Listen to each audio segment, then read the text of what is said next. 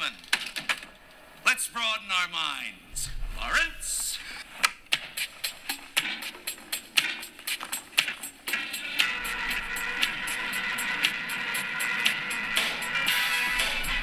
From the Ancient One studio, this is the Cubic Shenanigans Warhammer Podcast. Welcome to the Cube.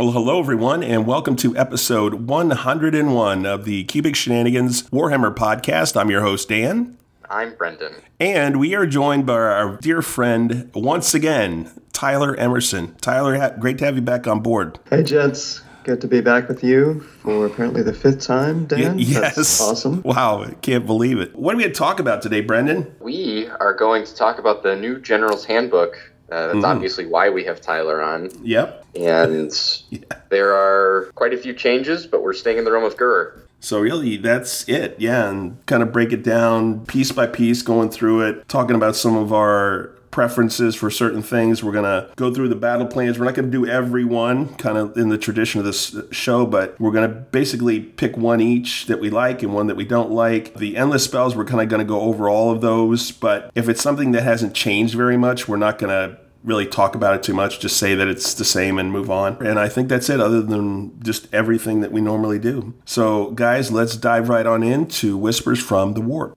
Hello. My name is Inigo Montoya. You killed my father. Prepare to die. It is hobby time, and Tyler, as the guest, you get to go first. Excellent. Well, I mean, you're supposed to ask me, have you painted anything yet? That's what you're supposed to ask me, Dan. Just, Okay. Just hey, FYI. hey, Tyler, have you Well, painted and anything and you have a commitment to, to the community that you are actually going to hobby. Indeed. Yeah. And I'm really following through so far, aren't I? uh, yeah. Based on the cue you gave me, I'm assuming you haven't done a whole lot. I That's very true. I've been buying things, and okay. yeah, but it is. I'm gonna have to get off the pot here and actually get to work on some painting. So Okay, so Brendan, how about you for hobby stuff, man? Uh, I've built both the Praetors out of the Heresy box, and nice. I have painted one whole Revenant Seeker. So Oh, all right.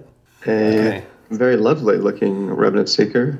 I Yeah. dig that color scheme you had, man. thank you. Very nice. Yeah, it, um, very nice. It took me quite a bit longer for it to come together than I probably would have liked, but I was having a very difficult time balancing the existing colors in the army with the colors that were already going to be on the model, you know, in the form of the actual revenant that's on it, mm-hmm. and how that was going to compare and or contrast to what the fly, whatever those creatures are called, dragonflies, how that was all going to pair together and look like. Mm. Okay, cool. We're going down the Sylvaneth path then a little bit, is what you're saying. I have the army. I think it's, you know, units that look cool. The book has a play style that is really similar to the way that I've enjoyed playing Sure. that battle tome historically. So, you know, just getting some of the additional tools ready. Obviously, after uh, ATC, my next event is going to be Dragon Falls. I've got some time to figure out what I, Oh yeah, I want to do. Wow, that's a lot. Yeah, I've got my Cairn Wraith that I need to finish up. He's been primed, and I did a little bit of edge highlighting on him, but he'll be ready to go f- for makeup if I end up doing that this weekend. And I've also got Brendan's going to quote lend lease me a Lauchon uh, Soul Seeker so I can have him in my list. Nice. Because one of the things of that game we played, Brendan, was that he is really I mean, he, he could just be brutal. But the problem is he's not mobile. So in our game with Lauchon would have been a real nice thing to have because he ended up getting stuck on one side of the board and I couldn't get him to any other juicy targets really. So having that opportunity and that mobility with that endless spell would be really helpful to use him to his maximum efficiency. So, yeah, those are two things I'm working on this week coming up. Moving on, just real quickly, want to make a comment on uh, Angron. God, that is just an unbelievable model. That is Yeah. so wicked cool. If I was going to build that, I would almost be afraid to put paint on it because I could not do anything like the person who painted that thing. He just looks so beastie cool. But I had to mention that we don't know when we're going to get him or anything, but it was a really cool preview. He's going to be a lot of bloodthirsters in Age of Sigmar, I'd imagine. Ah, yes. But there was that other one as well. I'm trying to remember. Is it Ka'Bandhas? The yes. Other yeah. bloodthirster. Ka'Bandha, yeah. Ka'Bandha. Yeah, he's the one who, quote, killed Sanguinius, but, Oh, okay. quote, Right. not quite. So they had an article up, and I saw they're going to have a kit with multiple head options, including helmets. Oh. And I love the idea of helmets on bloodthirsters. yeah. I thought they looked pretty sweet. It's pretty neat. The big release thing is the new contrast paint line. So basically, you can trash all your old paints, just throw them in the trash. The future's here. No, that's, as I said here, that is satirical commentary. That is all that is. Obviously, from what I've seen, a lot of people are recommending you just pick and choose because they're mm. saying that, like, there's three or four different yellows and they almost all look the same. You kind of pick which one you want and go with that. And there's like three or four different blues. You pick which one you like and you go with that. Yeah, mm-hmm. I'm sure everybody will use whatever is, you know, most helpful for their particular hobby projects, but it's cool. You know, it's a new option, it's a new tool in the toolbox. Yeah. I don't plan on it, but I got my speed paints now, so I finally was able to pick up the whole set that came in from uh, Army Painter. I'm looking forward to using those. We got really exciting pre-orders yesterday, Brendan. All the Rat Heroes came out. Almost all the Rat Heroes, and that is really cool. And I'm sure you were very excited about that. uh, the other thing, as we're recording here, there's a big skirmish game preview going on online, and we'll find out what that is after we finish recording to see what they talked about. So things like obviously Necromunda and Warcry and all that stuff. Heresy, you said you'd done a couple things, Brendan, right, on your Heresy stuff? I've built two of the Praetors. I've got a couple of my generic Marines painted as I work on the scheme. Just kind of plugging away. I haven't really built too many like fully fleshed out lists yet. You know, my attention has been elsewhere doing other things, but you know, just kind of one of those things to just kind of work on if I've got an hour and a half. I want to be painting, but I, I really don't know what. sure. Yeah, I saw it. Doug sent me a picture from Two Plus Tough. He got his Land Raider and I think 20 Tactical Marines done, so he's really diving in pretty hard. Um, Cool.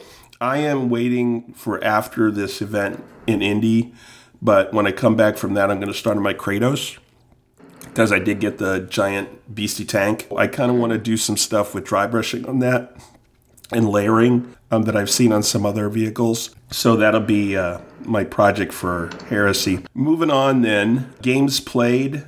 Other than Sigmar, I'm starting another. God, what is this? The tenth time Tiberium Wars. I'm doing another redux on that. That really is the only thing. I haven't had a whole lot of time to play other stuff or play other games. How about Tyler, Brendan? You guys been doing anything other than some Sigmar stuff, or Nothing other than Sigmar. okay, Brendan? Anything for you? Yeah, not even really playing any video games right now. It's just been mostly work and then in some of the free evenings getting practice games in. Sure, that makes sense. Okay, so now Tyler, you're up, man. Hmm. You can tell us about your Sigmar games. We had a one dayer yesterday and actually only had six players, which is highly irregular. We had a number of folks who were out, and usually the St. Louis crew comes down to metagames Oh yeah, where you guys played. Yeah, they usually come down, but we've got Midwest Bash happening next weekend, so they had a good excuse this time. We had, yeah, Seraphon Lumineth, Night Haunt, two oh. Stormcast, three Stormcast. oh wow. 50% of the field sounds about right. Yeah, guys, Midwest Bash is going to have 33 players so far, I think, 10 Stormcast players. Wow. Holy mud. Yeah. and Jeez. yeah, I'm not helping matters. Oh, okay.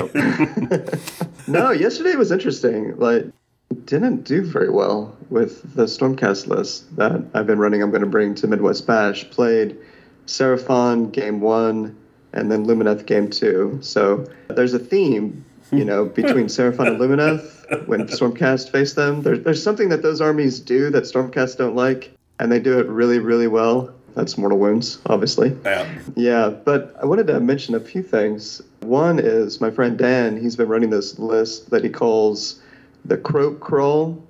So, of course, everybody will take at least five or maybe 10 Saurus Guard, right, for Kroak. Oh yeah. And he takes 20 Saurus Guard. Oh. So, oh, it's God. a true Death Star that shambles up to hang out in the middle of the board with an Astrolith Bear putting out, you know, Celestial Deliverance, Mortal Wound, Spam Spell, 16 inch range, putting out Comet's Call, and now putting out at least one of these quite powerful new endless spells like Gnashing Jaws. And Gnashing Jaws really loves munching on some 4 inch, 5 inch move Stormcast, I come to fi- find out. I think one roll, he rolled a 15 Oh, on three dice against protectors with a 4 inch move, 11 more wounds. oh God. cool. Oh. So, yeah. I was hanging out in the uh. salt Mines yesterday doing some work, gentlemen. Having a good uh, time. God. Good. Yeah, that's, that's good. I mean, practice is practice, right? Even when you're getting your butt kicked. Yeah, no, absolutely. It's it's good for you. Get your butt kicked every once in a while. Brendan, you had a one dayer yesterday too, didn't you? Did have a one dayer as a tune up for ATC. Well, when the show comes out, will be the weekend that you're hearing it. Had three games, working on getting prepared for that. I playing, and since this won't be out in time for anyone to do any scouting, It's playing Night Haunts. Yeah, just needed to get some last few miles in before list submission, which is today, with the final iterations. Did you make any last minute changes, or was yesterday formative for you in terms of uh, you know discoveries or things that you thought might work better? Or Proof of concept. okay, some of the frustrations that I had been having in the last couple games, figuring out basically going into yesterday, I had two changes in mind a swap of artifacts, one where the need was for the turn you need it versus you know the rest of the game Oh. and i found in my games prior that i was really hoping for you know the utilization over the length of the whole game that one special turn didn't matter as much hmm. the other was providing some defense to some of my worst matchups with a low investment cost. I did get paired into a bad matchup, just obviously, you know, randomly because it's an event. I managed to hold out and keep the points down on that win, which is exactly my goal. When I get a bad matchup, is keep them from scoring as much as possible. I got a medium matchup and I got a green light matchup, and in the green light matchup, I got just about as many points as you could possibly take. So that's what I need to be looking for in those kinds of matchups. And then uh, in my medium matchup, I got a fair few. So good. I'm likely not making any changes past what I had on Saturday, just because that last little bit, it was like, if it doesn't work, I'm going back to what I was doing before. And if it did work, that was what I was going to pursue. Perfect. Great. Iterative design process over the last Yeah. two and a half months. Yeah, it's been a long time since you started doing that. The only Uh, game and then had to scrap it. Oh, yeah. Because the edition changed. only game I've had is the one we played on Dias Cast, and I made the two changes. I changed out a endless spell, and then I substituted a unit. So we'll see if that all works out. I think it will. We'll find out soon enough. Otherwise, I was very happy with my list and what it did. Obviously, Night Haunt. Uh, that was it for me. How about we got if we got events coming up, and we're all going to events next weekend. Hopefully, I mean, you got ATC, Brendan, Tyler. You got what mashup up in St. Louis. Midwest Bash, yeah. Yeah, and then I've got Midwest Makeup. We've got all the other stuff on the list. Uh, I'm not going to go through it all again. I will ask the question though. Anything new on your stuff, Brendan, on your event? nope. Okay, Uh, it's also admittedly not been very high on my priority list. I understood. And you got a lot of other stuff coming up. So, but I got to ask, because people want to know. All right, man. That's it, gents. I think we are going to move on to the the meat of the show, and we're going to talk about GHB 2223 Season 1. I mean, what are we, a team? No, no, no. We're a chemical mixture that makes chaos. We're, we're a time bomb. All right, we're hitting up General's Handbook. And the first thing we're going to do is if any of us have any kind of general commentary or thoughts, my one thing is so this is, from what I can see now, this is going to be semi annual, correct? Yeah. Yeah, and I don't, just again, my opinion, I don't like that as much for the reason that I think a lot of people that play, it takes them time to learn their armies or learn the game, you know, and mm-hmm. it doesn't seem like enough time when you get rules in July, let's say, and all of a sudden in December you got a whole new set of rules, and maybe you've gone to one, maybe two events, and you're going, what? A whole new set of mm-hmm. rules? I just learned that one. It it just seems like a, a, very rapid turnover, especially considering we get battle scroll updates what every three months. We get the a normal update every six months, so we get a lot of changes to the rules or updates to the rules anyway. And doing mm-hmm. that to me is it just smells a little bit of money grab, and I don't know that for the vast majority of players if it's a good thing. I, but again, that's my opinion. What do you guys think about it? Brendan, you want to start? I think it's a terrible thing. For the points that illustrated where you have it on an increased frequency, I think that alone is not very good. A lot of this can be handled in a large winter FAQ that you release for free. If you want to release format changes within that, perfect, that's fine. We've seen them willing to take swings with that the other bit of it going semi-annual is the price increased from General's handbooks in the past, where it was previously $35, it's $50 US. So your net purchase to play in these events year round is now going to be uh, $100, which is pretty close to a 300% or sorry, a 200% increase mm-hmm. of the cost that you were you know expected to participate in in terms of publications that you needed to effectively play the games. Tyler, how about you? Yeah, I'm generally in alignment with you guys. I think so. From the point of view of the broader player base, you know, casual players and so on, I suspect it's a really bad idea. Uh, from the point of view of the painting meta, you know, how long oh, it can take paint yes, armies. Yes, yes, yeah. yes. I hear from friends all the time who are I don't know if they would qualify as slower painters. They certainly see themselves as you know slower than average painters, but it takes them a while to put out armies, especially because many of them like to put out nice looking armies. And yeah, they feel already with the existing pace of change that we've got, you know, by the time they may have completed an army of 2,000 points, that army is going to have to do more painting because points have changed or war scrolls have changed or a new battle tome is out or so on and so and yeah we'll see. You know we don't have the full picture yet until we have at least one uh, year of the season one and season two right so we'll see what they do with the second book but if they're putting out a product that's going to be $50 presumably they're going to feel that there has to be enough new content in that product to justify it. I'm sure we'll get mostly new battle plans. We got 12 we'll probably get another set of 12 but will we get a new set of realm rules when this set that we just got was already a sizable change from where we were that had a really sizable impact in my mind mm-hmm. on army composition and what we're going to be playing and so on and so forth. So yeah, we'll see, but it feels like a bad idea. Any other general comments before we jump into speaking of realm rules? Anything else? I mean, I don't know if you guys want to do it. I'd be really curious to hear our, our perspectives at a high level on this General's Handbook Season 1 2022. You know, just like, do we think this is, in terms of the quality of it, kind of overall, you know, how would you rate it? Do we think it's good? It's a bad? Yeah. I think uh, for me, the the realm rule change with the Galletian veterans, I think it's a, a really good change because I think it forces people who were in those ruts in terms of my army is so good, etc. It's forcing mm. them out of that now, and they're going to have to come up with other solutions to win games. And I really like that because this is a real sea change in mm-hmm. terms of how you build your armies, what you do with them. I also like the fact that at first, and Brendan, you and I talked about this, but at first the strategies and tactics were like, oh my God, these are going to be impossible. But then as I'm playing games or I'm looking at them more and more and I'm thinking about what goes on in the table, they're actually pretty good. And that's, again, my opinion, but I like the changes. So overall, I have no problems with this book. I, I think mm-hmm. it's going to present us with a different way to play, and, and that's never a bad thing. So Cool. Yeah, what's your high level sense, Brendan? That's a little bit tougher. We'll have a brief moment of honesty here with the show. Yeah, of course.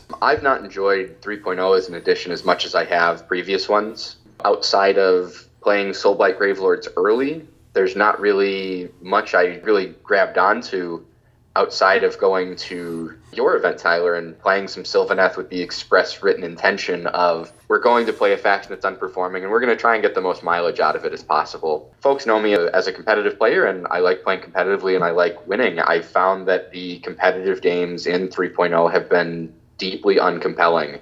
In what I bring, what my opponents do, most of these games at the high end competitive level, I found that you can provide a high reliability of in this matchup in this mission, this person is likely to win for X Y Z reason, and with limited exception, uh, in my experience, that has proven to be accurate. So I've already been very lukewarm on the edition as a whole. And so my hope was with this general's handbook that we were going to get a sea change, you know, maybe drive some motivation, but I've not particularly enjoyed it very much. I can't quite put my finger on what I'm not liking. I don't know any other way of putting it than I'm almost not interested in the competitive aspect of this game right now. The Wow. wow. That's odd. it's true. You know, it's not to say that the folks I've played haven't been, you know, good opponents and we've had good and fair games, but I, you know, historically have walked away from events with, you know, some level of excitement, some level of motivation, something that I want to work on, something that I want to tweak. And, you know, even walking away from your event, Tyler, I didn't leave with any high end motivations other than I would like to come back to this event, you know, because Right. this gave mm-hmm. me the permission effectively to work in an environment where it's fair play and expected of you to you know to take your foot off the gas. Like you know i wasn't on full wins like tom was. I had suffered a minor loss so i had managed to keep the pressure on him going into game five of if you don't win this you don't do what you're supposed to. You know there's a chance of getting jumped. And that sort of you know jockeying and things like that i think was very interested because tom and i were almost having our own event within the events you know regardless of the fact that he ended up winning it mm. Yeah, totally. i'm not super high on a lot of the battle plans Oh no. I'm okay with the grand strategies being difficult. I'm okay with the battle tactics being difficult. Mm. There is actually a, a compelling build in armies to do battle tactic denial of your opponent, which I think can be rather clever in a non Legion of the First Prince sense, which could drive some wins and make some other matchups for your opponents difficult. It generates the question of, you know, permission of grand strategies and battle tactic out of the battle tomes, but that's a far lengthier discussion. The health and wellness of the game state.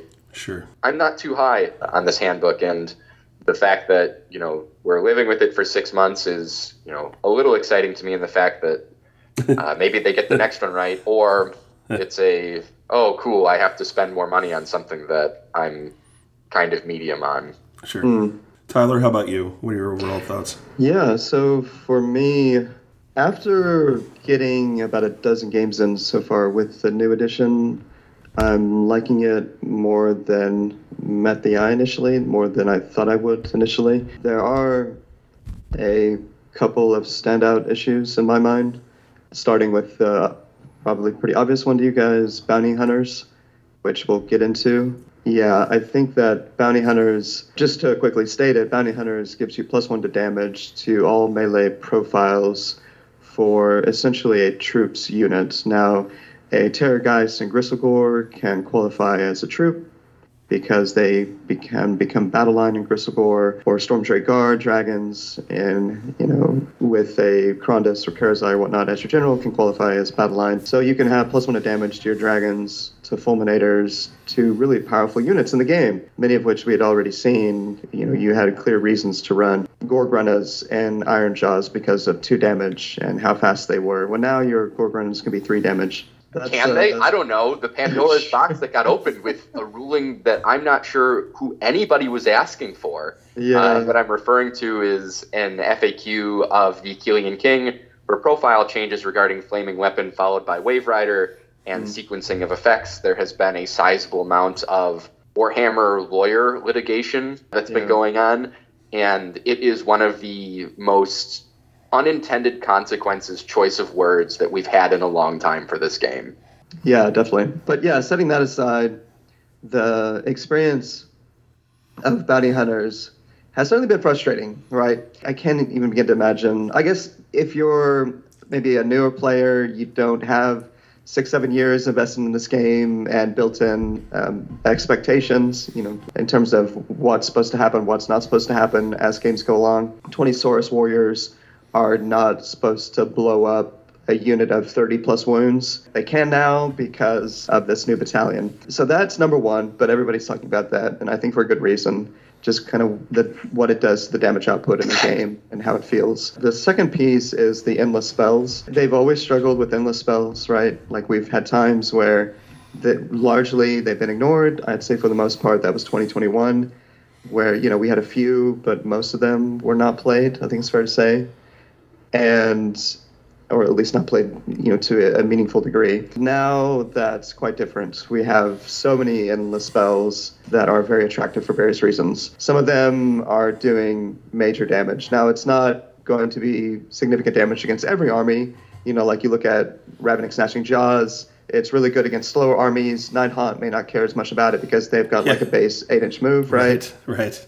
So I have now. I mean, this is weighted by certainly my experience playing Stormcast and most of these games. I've been playing Stormcast and Nurgle, so you know have been feeling a little bit of both ends of the spectrum where Stormcast cannot stand mortal wounds, and I've been playing a lot of armies that just do an excessive number, and then playing Nurgle that can offset mortal wounds pretty well. So kind of getting both ends of the spectrum, I feel. You know, there's some other factors, but those two really stand out. I think ultimately, though, for me, it is the bounty hunters battalion that's causing um, the most issues I find. I'm enjoying the battle plans on average more than I thought with some of them. I think the battle plans are, you know, as a whole, around where we've had the set of battle plans historically with these books, you know, where we get, I'd say, at least half that are playable at events as you know regular battle plans or maybe up to two thirds that are playable i feel like we're around two thirds with this set but we can get into the details later on that Well, thank you, gents. Good. So, we ready to jump into the realm rules and talk about those a little bit? Let's talk about special rules. The first thing we have Masters of the Splintered Land, and this is where the friendly battle line units have wound characteristic of four or less that don't have mounts. That's really important. Gain the Galletian veterans, and God, we've gotten like 20 different ways to i've heard you know heebie jeebies i've heard gelatins i've heard god knows what. So there's so many names for these guys. They get a keyword and it's galletian veterans. And then we have proving grounds which is interesting. Brendan why don't you talk about that one? Because you've used that i think to your advantage in a couple of games. Yes, I have. So I've been playing a lot of Night Haunt, and obviously I can't get around really not having Galletian veterans unless you run basically solo hex wraiths. So one of the things that you can use to your extreme advantage is the proving grounds. At the start of each battle round, after the players have determined who will take the first turn, the player who will take the second turn can pick one objective on the battlefield to be the proving ground. Until the end of that battle round, the same objective cannot be picked as the proving ground more than once per battle, except for the mission where you can, and only one objective can be marked as the proving ground at any one time. Only models in, with, in units with the Galletian Veterans keyword can contest an objective marked as the proving ground. That ends up being pivotal because one of the things that you can do is you can actually take an objective that your opponent would hope to control and make it uncontrollable for them if they haven't made the adequate investment in Galletian Veterans, or they have you know seized control of that objective handily and your one little you know 25 millimeter single wound model that you know break down the points is like 6 points or something like oh that Oh god that's uh, so funny can stand there and they can hold it and it belongs to them And I think this is a bit of a balance. Tyler, you know, you had mentioned bounty hunters. So somebody who's going to go heavy on bounty hunters, fine. This is a way to get around that. right Your bounty hunters are most of your army, but they can't, no matter what they do, they can't take that objective. So, yeah, I like that rule. I think it's a good one. well bounty hunters of course dan can be veterans themselves although True, that's I true. think a lot of well we'll see it's certainly a perceived consensus i would say among competitive players, or at least a weak consensus, would be that you want to minimize your number of veterans in your list if you can. As Brendan said, not all armies can. Yeah. Lumineth and Night Haunt and so on. But if you can to do it, you know, where you've got Fulminators or Kurnoth Hunters or Blight Lords or Pigs, yeah, these pieces that can be battle line in particular, yeah, but not qualify as veterans and still get the benefit of bounty hunters. Right. right. So, but yeah, you're right. It can be a, a balancing a little bit of mechanism. Yep. I was pretty skeptical about it initially, again, and getting more games in and starting to get a better feel for it. It was hard to get my head wrapped around this. It's, it's definitely one I feel you have, for most of us, we need to experience it, right? Try to look for opportunities by which to leverage it and try to think ahead as best one can Yep. to you know where the game might be going and yeah when to play this card getting a little bit better at it yeah i'm seeing more value in it as an offset Okay, Bonds of Battle. Now, this obviously for me is a favorite. with all my 32 mil uh, bases. But why don't you talk about Bonds of Battle there, Tyler, for us? Yeah, definitely. The sh- long and short of it is you're basically fighting in two ranks. Essentially, okay, so Brendan's got a unit of 10 chain rasp. I've got a unit of 10 liberators. And I'm charging in. I've got this two by five setup, right? I've got five libs in front rank, five libs in back rank. As long as a liberator model in that front rank is within a half inch of one of his models, Yep. and then a liberator model in that second rank is within a half inch of one in that front rank. That model in the back can fight. So it's, you're just looking at half inches Sure. in terms of qualifying Sure. to get your. It's very easy to do. It's very fast. I love this role. Yep. Feels like it could be a become a, a part of the core rules here. Yeah, I hope so. I really do. That would be great. Okay, so those are our special rules. We have one magic spell that's new. It's the Gaze of Ghur. It has a casting value of 7, a range of 12. If successfully cast, pick one enemy unit within range and visible to the caster. When determining the number of models in the enemy unit that are contesting an objective, your opponent must have that number rounding down. Thoughts? Deeply situational. Yeah. Mm-hmm. I, that's what I was going to use the S word, yeah. I can see some value in it when you're up against an expert conquerors unit where you really need to kind of tip the scales a little bit. For conquerors is a new battalion, which we'll talk about in just a second. It's very specifically casting value of seven, difficult to do, range of 12 inches, super short. Mm. When determining the number of models in that enemy unit, have it. So, rounding down. So, you have one Mega Gargant, and it Yeah. goes to zero. Is that 29? Is it Right. zero? Is it still 30? Questions that weren't answered in the FAQ, but boy, oh boy, let's open up Pandora's box of the order of operations. And then we have the realm command, which, again, in my opinion, I, don't, I just don't know here. You could use this command ability at the end of the charge phase. Units that receive this command must be Galletian veterans as 10 or more models. Pick one enemy unit within one inch of that unit that has a wounds characteristic of four or less. Roll a die. If the roll is greater than the number of models in the enemy unit, the strike last effect applies. I just don't see this happening from a practical standpoint very often because hmm. most of the Galletian veterans units that you're going to have or face are going to have at least 10 models. Most, not all. Mm-hmm. But most of them are going to have 10 models. You can't roll more than a six. This is going to be really tough unless you've taken that unit down to like three or something. Okay, that's fine. Mm-hmm. But otherwise, I, I just don't know. It strikes me as a rule that had some changes and development. Yeah, it's not going to be relevant. You know, it's No. largely a skip. You know, if you're, as you said, if you're facing three Kurnoth Hunters or two Blight Lords, maybe you take, if you've got plenty of CP, Yeah. in your charge phase, you take a chance on a four up against those three Kurnoth Hunters just to get a, you know, some benefit. You can't even pick Kurnoth Hunters. Oh, because you're right. The That's enemy not- unit that's- has to has to be a have a Galletian wounds veterans. characteristic of four or less. Yeah. So the number of eligible targets is silly because if this was just anything and you had to beat it, this is a great monster killer. Sure. that would be an incredible means of saying like this is the infantry edition you know monsters are toast. Here's a Right. great application. You can use it to drown heroes in a mass of bodies. But no it's some weird like infantry v infantry command ability. The unit has to be five or less to get any value out of this. And you're charging in with 10 mind you 10 or more. What is the possible target for this? You know, the issue here is that there are so many other command abilities that we have in this game and in our individual armies. This one is way down the priority list for spending a point. It's just like, oh yeah, here's five others that I'd rather spend a command point on it. So, Yeah. yeah. Bullgors, Flamers, Screamers. I'd created this spreadsheet a while back, guys, uh, whenever we first got some of these details. Crypt Flayers, Crypt Horrors. It's a very tiny list of what actually would qualify. Sure. Yeah, you got some Troggoths that you could throw in there, but yeah, it's it's a pretty small list.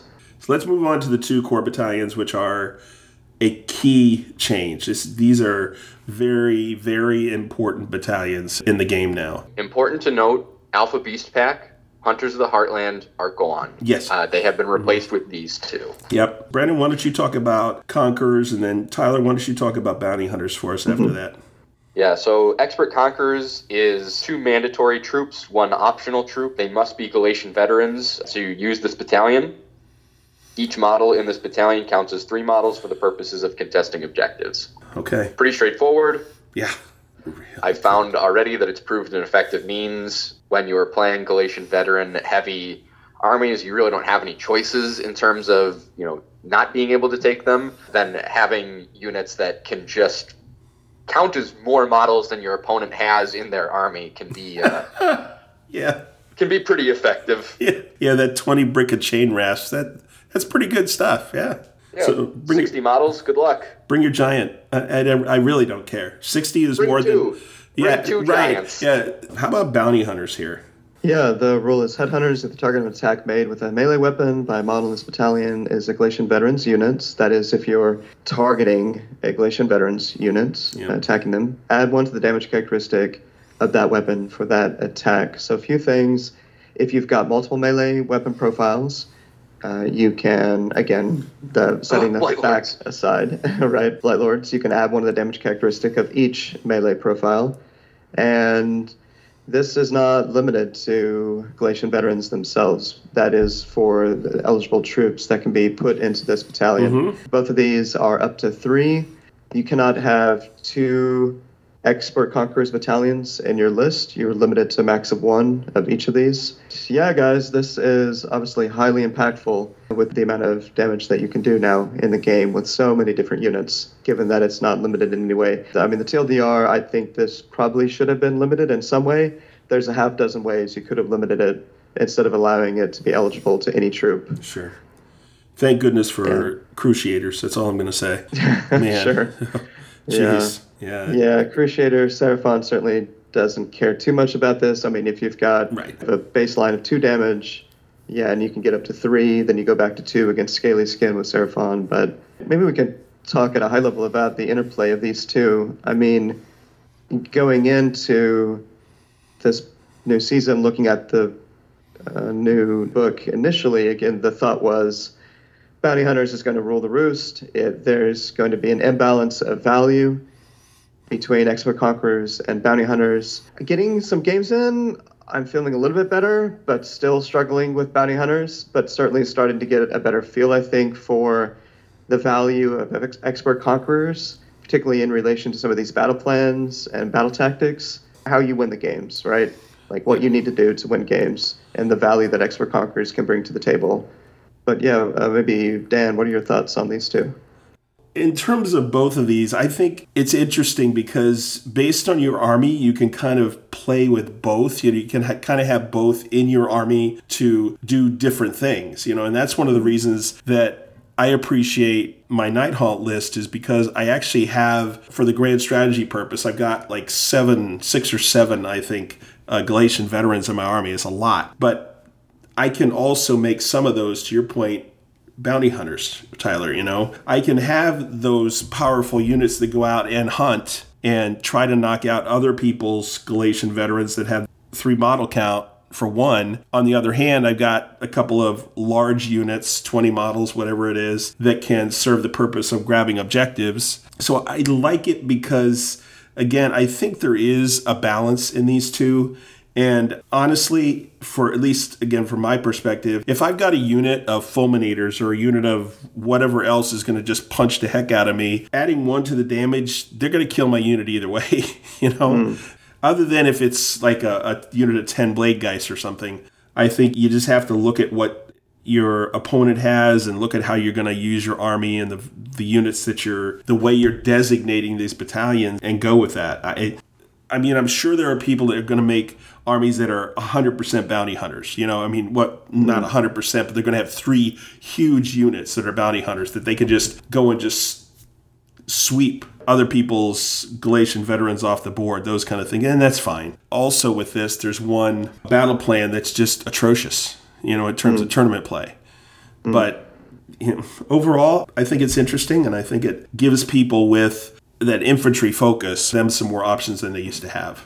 Okay, cool. Yeah, Brendan, good. what are your That's good. thoughts at a high level with these two? I just thought it'd be good to go into a little bit more detail with these two because, right, they're so consequential, so fundamental to this new season. They're extremely consequential. Like that can't be understated effectively. Bounty Hunters is going to, I think, drive the first set of early meta decisions.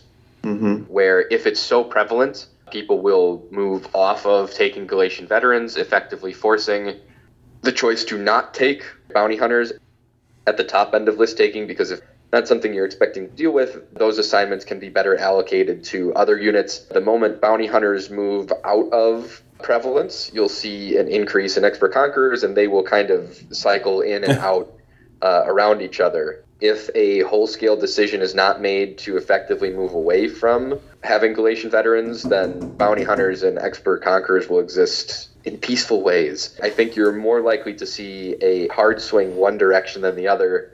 And all it's going to take is one like super stellar army. And I think that list already exists in the form of the Pusgoyle Blight Lords list with bounty hunters. Yeah, you're losing the one drop out of it, but the ability to take your two fours and then run battle regiment the rest of it bring you to three drop which gets you below that magical mm-hmm. like 3.75 number it still means that you're likely going to have choice still means that you're going to be able to dictate play in the matchup and at the same time you are going to be able to output even greater damage than you were before even if you're not utilizing it. Yeah definitely.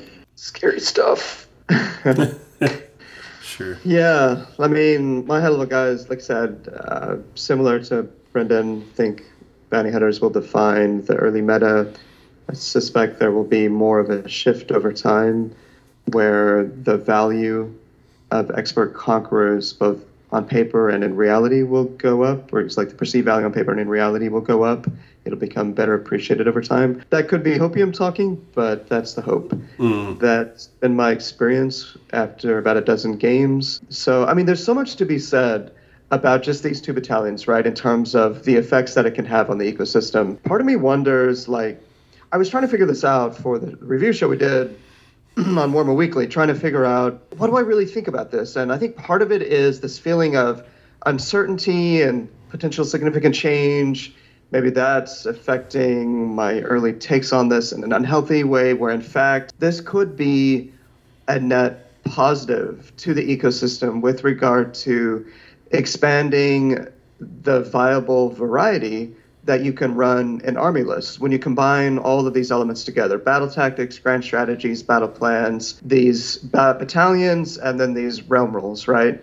i think there's a pretty good argument for greater viable variety than where we were in the last mm-hmm. season. And I thought last season was pretty good itself. Monsters are still relevant. I don't know if they're as relevant, but certainly still relevant with Hunters of the Heartland going away. That's a huge benefit to monsters. We've mm. got some clear benefits. Yeah, some downside, but also some benefits for running veterans, you may want to be looking more or less considering MSU, multiple small units, right? Where hmm. if they're going to blow up 20 Saurus warriors, maybe consider only letting them blow up 10. Or if they're going to blow up, uh, I don't know, something, a, a, better example, right? But kind of that, that idea. I always thought about this with Sylvaneth, where I got to the point I was just running units of 10 Dryads instead of the Dryad spam that we saw in 2017, 2018, because it was so easy to blow up 30 Dryads. I'm just going to let you blow up 10, and that'll be a speed bump, etc. So with more MSU, you know, you could have maybe even 3 by 5 or 3 by 10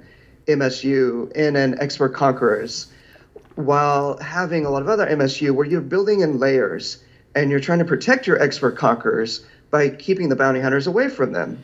But in the aggregate, your model count is going to be higher than your opponent. You know, like that crow call list that I mentioned that I played against yesterday. Dan, my friend, is running 2 by 20 Saurus Warriors and a unit of 20 Saurus Guard, all in bounty hunters. That's 60 models but there are a lot of lists that could easily get up to higher model count to offset that. And if they have ways to minimize the damage output that those bounty hunters can do through layers, through whatever, you might be able to do really well in objective play against that. So, like when I go through the list of different, you know, war scrolls that one could play, I see incentives for playing about everything: mounts, mid-size infantry, elite infantry.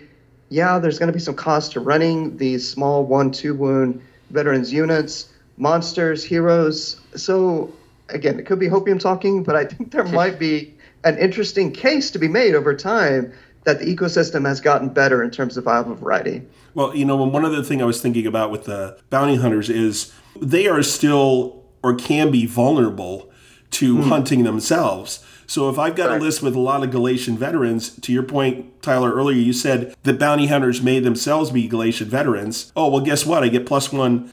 I get plus one damage against them. But if somebody's Right. built a list that's focused on that bounty hunter piece, you know, that's where their strength is. If you could take out just one of those three units or maybe two, then Yeah. everything they do is gone.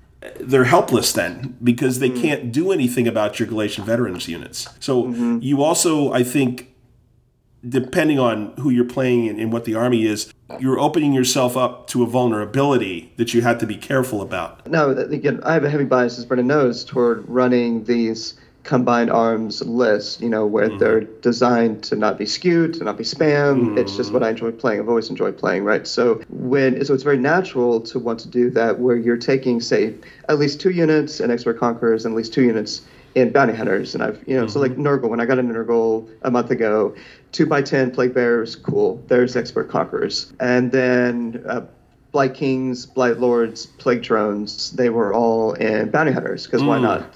Mm-hmm. And then a couple of other nice pieces. It's a really well balanced list, a lot of fun, it's doing great. Kind of, it's not the usual Blight Lord spam, right? It's an amazing list to play. Okay, so that has created some incentives in the games that I've played with Nurgle so far, where my opponents have been feeling more pressure to deal with those plague bearers early. Now they all they kind of already need to deal with them anyway because their screens, their bodies, but and I felt that as well in playing both Stormcast and Nurgle, where if I'm facing expert conquerors, it creates in some instances a situation where I really need to try to focus on them early Otherwise, I'm going to get down in objective scoring early. And then I have to run the equation am I going to be able to catch up late in the game in terms of objective scoring plus battle tactics to win in the end? Sometimes it's hard to do that calculus, right? In like round one or two, if you're not scoring much objective wise, can you actually catch up? So at least, at least for me. So anyway, I found that interesting that expert conquerors can be uh, an incentive for your opponent to have to focus on them. Otherwise, they risk getting down too early in objective scoring. I, that's not a general rule. Like that's going to be you know situational depending on list and You have any final thoughts, Brendan, on this, or I think we've covered it pretty Okay. effectively. There are going to be meaningful changes to folks' lists uh, completely outside of you know just point changes. Like the environment has changed, and and there will be you know consequence to that. Sure. Jens, let's move on to strategies and tactics.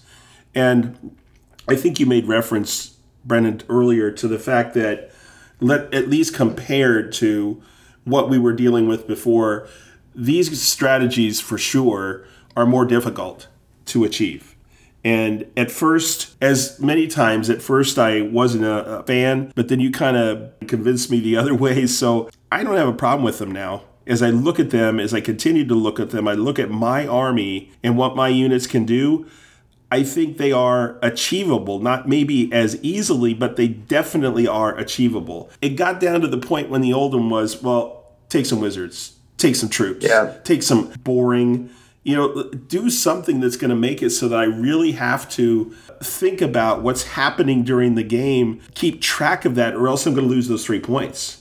I have to think about that. Hmm. and I have to right. think about that the whole game. If it's just have some wizards on the board, I, ne- I never even thought about it. 99% of my games, one wizard was going to survive and I was going to get my three points. Yep. I think you're right. Yeah, Dan, they're definitely better than a lot better, right? So you said it. The three that were always taken Prized Sorcery, Beastmaster, and Hold the Line. Beastmaster, keep a monster alive. Prized Sorcery, keep a wizard alive. Battle, uh, Hold the Line, keep a battle line unit alive. Those things share something obvious in common. They're all survive oriented. Now, we have something else in common with most of these grand strategies, at at least in my mind, looking at them initially, which is that I think they have maybe a little bit too much win more orientation to them, where now maybe that's not that avoidable, and I think it's certainly healthier than where we were. Having those survive oriented grand strategies, particularly those three that I mentioned, yeah, it just made it too easy most of the time for too many armies. But with this, the win more idea, you know, is that I think a number of these do get considerably harder if you're getting your butt whipped.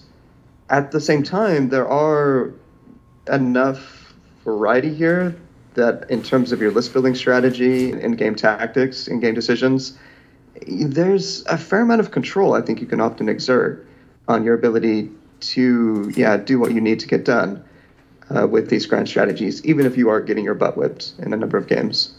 That's not always going to be the case, but yeah, no, on the whole, I'm, I, I like them. They're certainly a lot better. Brendan?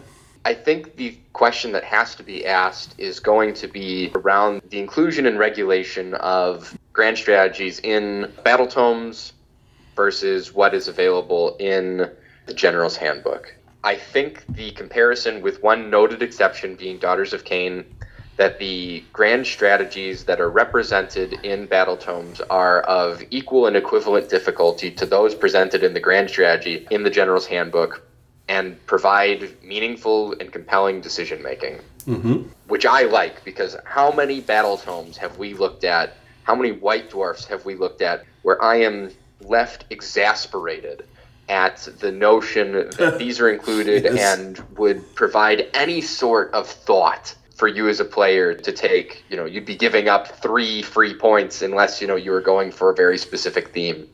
Mm. I like them in the inclusion of the battle tome strategies and tactics, with the noted exception being the Daughters of Khaine one that you get for free as long as you played the game.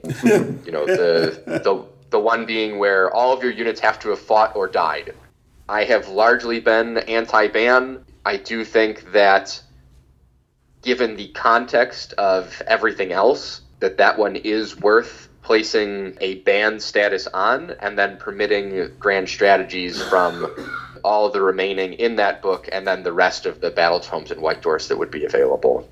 Dan, I was talking with Brendan a week ago. I can't remember. We were ch- we were talking about this, right?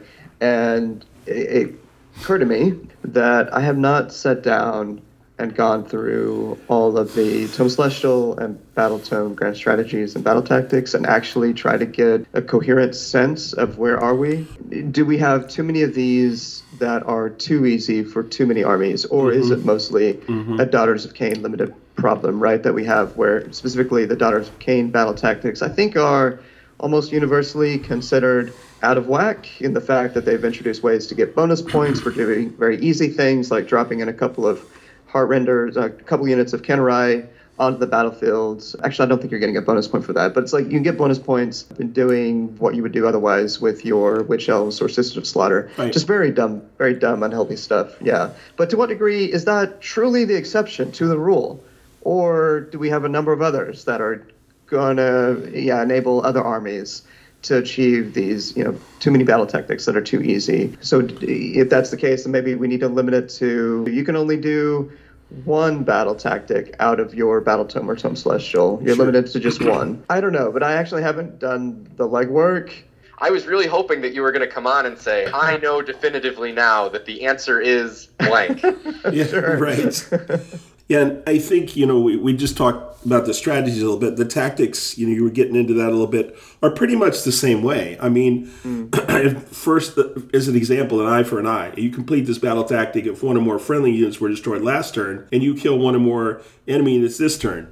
At first, I read that, I'm like, oh, that's, but it's a matter of timing then, because you know you lost a unit, and you know when you're coming into your turn that you're going to be able to destroy something. Oh, okay, that's very achievable. And if you go through each of these, again, there's more thought, I think, in these than there was in the previous version of tactics. You just have to think about when you want to do them. There's some that are really easy. You know, you get those two objectives, you can just do that like almost automatically at the beginning of a, a game or whatever it was. Mm-hmm. But otherwise, you just have to know the tactics and understand when it's optimal to call that one you know for that mm-hmm. turn you're playing we always get into the discussion of battle tome tactics battle tome strategies versus the ones in the ghb i'm out of that because i'm never going to be a to or never you know okay brendan i know it's a long time yeah, never's a long time. It always arrives a lot Always- sooner than we thought. Okay, it thank you, thank you.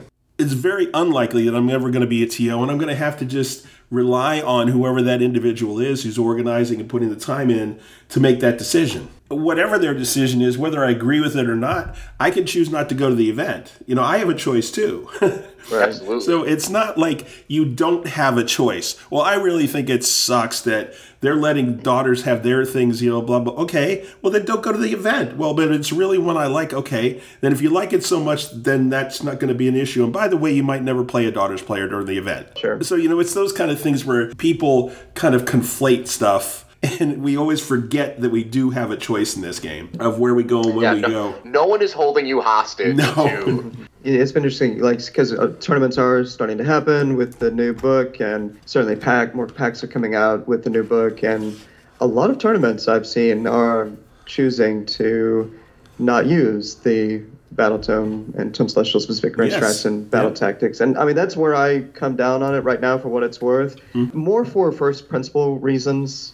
At least in my mind, uh, that's the story I'm telling myself. Where I just don't like these on a first principle basis. It's an entire show. Vince and I have talked. Vince Tom and I we've talked a lot about it as well. A lot of people have. There's a lot more to be said about it. You know, various opinions on it, strong opinions. We don't have to try to solve it here, but it's certainly an interesting conversation. Well, then, what I would like to do at this point is let's move on to battle plans. And the way we're going to run this is, I think we stated before, each one of us is going to pick one that we really like. We're going to pick one that we don't like. Uh, if we have dupes, I think we plan on having backups. I'll start us off here with one I like. I like Won't Back Down. And Okay. it is long table. I get that, but there's six objectives. I like that there are more objectives on the table. I always like those kind of battle plans. And it says if a player uses a rally command and the unit that receives the command is wholly within six inches of an objective that they control, when they roll a dice, they can return one slave model on a five up or a six up. Nice. If the unit is a Galletians veteran, they can also return one slain model on a four up. I just love the fact that that is in there. Like, and I don't care that somebody else may have something different or something that benefits more, or whatever. I just love that rule. And I think it's really cool that there's an extra incentive to control an objective. I mean, that's really a Yeah. good benefit. I have a unit of 20 chain rasps that are down to five, and all of a sudden I'm sitting on it. They're Galletian veterans. Wow, I'm going to roll 15 dice, you know, and it's just fun to think about that. Otherwise, it's pretty standard. But that particular rule for me is just kind of fun. How about you guys? I've quite liked Head On Collision as a mission. Hmm, I've played it a few times. Gone is my most favoritist mission. Savage Gains and the iterations of it. It was a perfect mission. It should be included in every general's handbook as mm-hmm. like mission 13. It's mm-hmm. perfect. It's the perfect teaching mission. Trying to make changes on it is folly. Anyways, Head On Collision. Mission zero. Yeah, mission zero. the, the truest mission. Mm-hmm. so, head on collision is three objectives set across on an angle where you are deploying in quadrants with one objective in your territory, one objective at the intersection of the quadrants, and one objective in the middle of your opponent's quadrant. You score one victory point for the one in your territory, two for the one in the middle, and four for your opponent. You gain one victory point if you gain control of an objective this turn, and there are any friendly Galletian veteran units within six inches of that objective. You get your two for your battle tactic.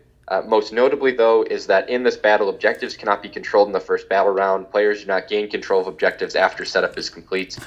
it creates a dilemma for a lot of armies to, on what they want to do. It makes scoring battle tactics potentially very difficult for the player going first. It makes it very difficult for potentially the player going second, you know, because the proving grounds can be moved to the most disadvantaged objective on the board for them. it creates a lot of decision making, which I'm quite fond of.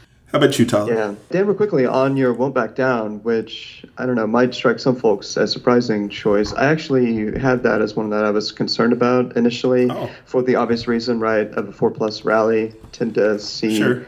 that as a bit of a third rail in design where I think five plus is good enough uh, as a general rule. Yeah. Um, four, four plus can be very dangerous, I think, from a balance standpoint. Sure. You know, particularly Daughters of Khaine, right? Getting four plus Velos Order, cool. I'm going to get back eight of my 15 snake bows Oh, yeah. or whatever because I rolled a lot of four ups. But I actually played the mission a couple of times, and you said, you know, an incentive to hang out or control an objective. That's such a critical point. Maybe it should have been obvious, but it wasn't. I didn't really appreciate, well, you have to actually have your entire unit wholly within mm-hmm. 6 Yep. of that objective, right? Well, that may not be where you want to have that unit. Yeah.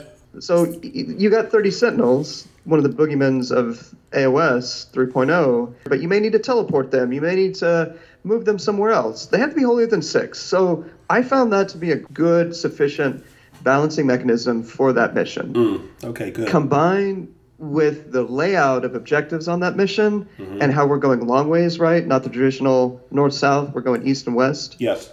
Yeah, I love the layout. It felt like a much better mission than I thought looking at it on paper. Anyway, for what it's worth.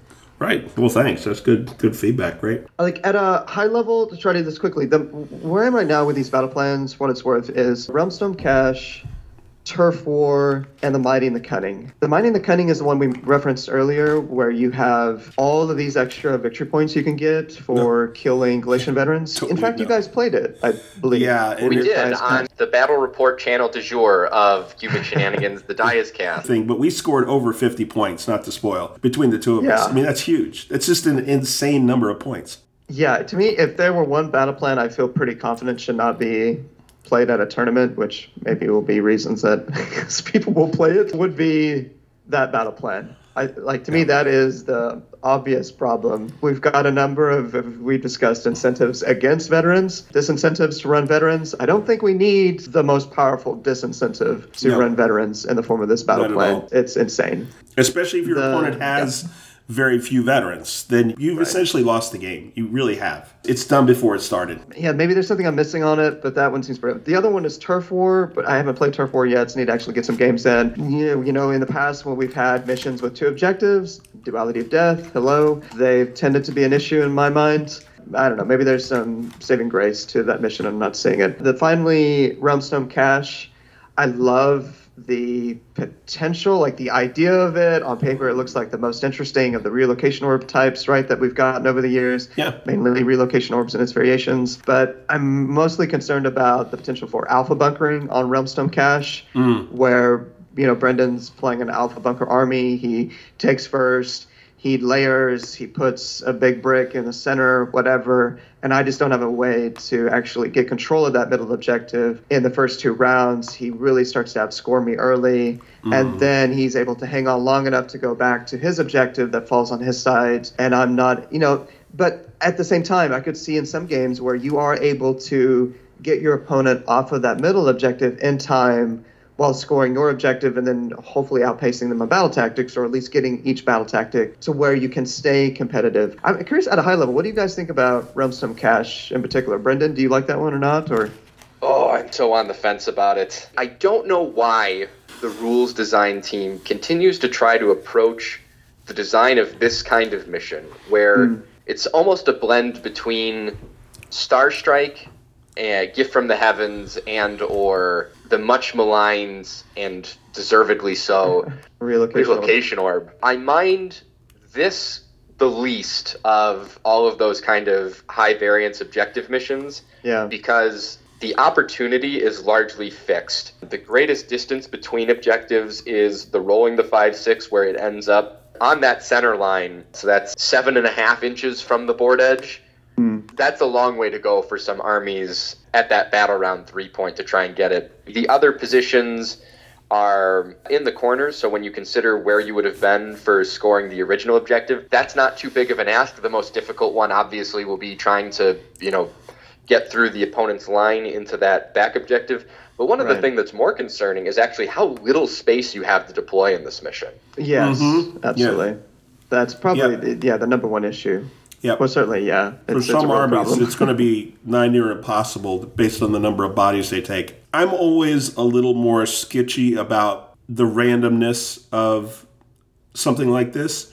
I know it's a dice game. God knows it's a dice game. But Yeah. when you build that into a mission, we've got enough randomness already in the game. We really do. Just, you know, just in the things we do every turn. And now you throw this in. To your point, Brendan, you know, where it moves so far away, for example, that it essentially takes one player out of the game because you literally can't de- redeploy to that position. You can't move your strength or move the units that are going to be effective to that point to get that objective. It's just not possible. And when you do that and you take somebody out of the game based on a dice roll, it just feels like you know the whole issue of am i being engaged in the game do i feel like i'm actually playing the game you don't anymore that's not a good experience So, um, Dan, to actually, you know, 20 minutes later, finally answer your question, if that's cool. yeah sure we're gonna listen to the whole thing anyway um, so I'm going to throw out one that is also probably controversial. And again, I talked with Malik a little bit about this one. Battle Lines Drawn. So, Battle Lines Drawn is, I think, now officially my favorite map in terms of the four quadrants. And we're deploying in one of two quadrants, right? Sure. This was what we used for Game of Heroes.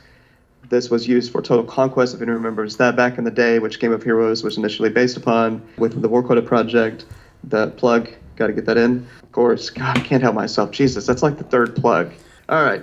no, uh, keep it in. Battle lines drawn. Okay, so we are treating the quarters, so we're you know two by two grid. We're dividing the battlefield into quarters here. These squares. Each quarter is counted as an objective, and we're doing our traditional hold one objective, get a victory point, hold two objectives, so on and so forth. Hold one, hold two, hold more. Battle tactic scoring, grand strategy scoring. Right. The twist is we are allowed to, if we have ways to deploy units off board mm-hmm. during setup, we can do that. Yep. So your right Stormcast or whatnot. But when it comes to units that are deployed on the board during setup, they cannot be reset up in any shape or form. No teleporting. Sorry, Night Haunt. You're not allowed to. yeah i mean You know. Yeah. No. Go ahead. Just just no. It's not like that just affects one or two armies in the game. Effectively, that affect I would say just anecdotally that affects half the armies in the game. That's me as a, a argument in its favor, actually, Dan. But keep going. Yeah. Well, and my point would be is that you, you know, Brendan, you always talk about paying for stuff in, in certain units and stuff. You're paying for the ability in whatever army it is, Stormcast, Night Haunt, whatever. You're paying for the ability to be able to teleport and move your things. Or you have a artifact that allows you to do that or you have something on your war scroll that allows you to do that. You're paying for that and all of a sudden this thing is just saying no you paid for that but you don't get it. And I don't like that when you take something like that out because it really puts a lot of armies on the back foot. It takes away the advantage they have against other certain types of armies. That that is the only advantage they really have, which is mobility in a lot of cases and mobility and movement are very important in this game. I definitely hear that. I think that maybe I don't know if that's a more common view, but yeah, Dan. I mean, there are definitely a lot of folks in your camp, and I get it. And I think this is about a plan that, in my mind, if you're going to include it, it's an argument in favor of at least sharing some of your battle plans in advance with your attendees, mm-hmm. so that right they're not completely cut out because this battle plan certainly can have an impact on your list building. You said that yeah, it does affect a number of armies, and a while back. I literally went through all, I think we're roughly at 28 factions. You know, when you count Legion of the First Prince, you break out Orc War Clans into its actual Okay. factions. So we're at around 28, and it was a healthy majority of those 28 that have some means of doing teleporting, the equivalent of teleporting, right? Deep striking, teleporting, ambushing, uh, Okay. setups. Sure. So that means we're not really talking, at least in my mind, about really hurting a small group of armies in particular with this battle plan. No. We're going to affect a lot of armies with this battle mm. plan, which I think is an argument, you know, more in its favor of considering it. So you're Yeah. taking it from that perspective that if all armies are affected, then it ends up being a wash, is what It's, you're it's a bit of a wash, is what I'm getting at. And I can understand Yeah. that. Now, yeah, there's going to be some armies that it's less of a wash than others. Sylvaneth, obviously, are an army that's oriented around uh, teleporting, but there are more ways than ever to offset that, particularly with the Warsinger command trait, where your general wholly within 12 bubble, a plus three to move, which is just incredible. You know, now 8 inch move Kurnoth Hunters or 15 inch move these new bugs, Yeah. or maybe even more. I think one of them has a 14 inch move base. So, yeah, I played this mission three times now with Stormcast twice and Nurgle once. And my Nurgle list isn't Blightlord spam, so it's a fairly, you know, appropriately slow Nurgle army. And then Stormcast Signs of the Storm, where, yeah, I'm getting the benefit of the deep striking deploying stuff off board. I do need to try this with Stormkeep. I think that would be especially interesting, right? Where Stormkeep isn't putting anything off the board unless you take the Celestant-Prime or something to really get the feel for it. But I thought it was great. I love how it changes in fundamental ways the feeling of playing an AOS game because nobody is teleporting. Lumineth are not teleporting 30 Sentinels around the board. That was nice to experience Yeah, yesterday. sure. They actually had a legitimate threat range, somewhat. Like you could still Speed of Hysh them, still give them extra six inches from Teclis, but they weren't able to just teleport everywhere. Yeah, it, like I just have found the games fascinating.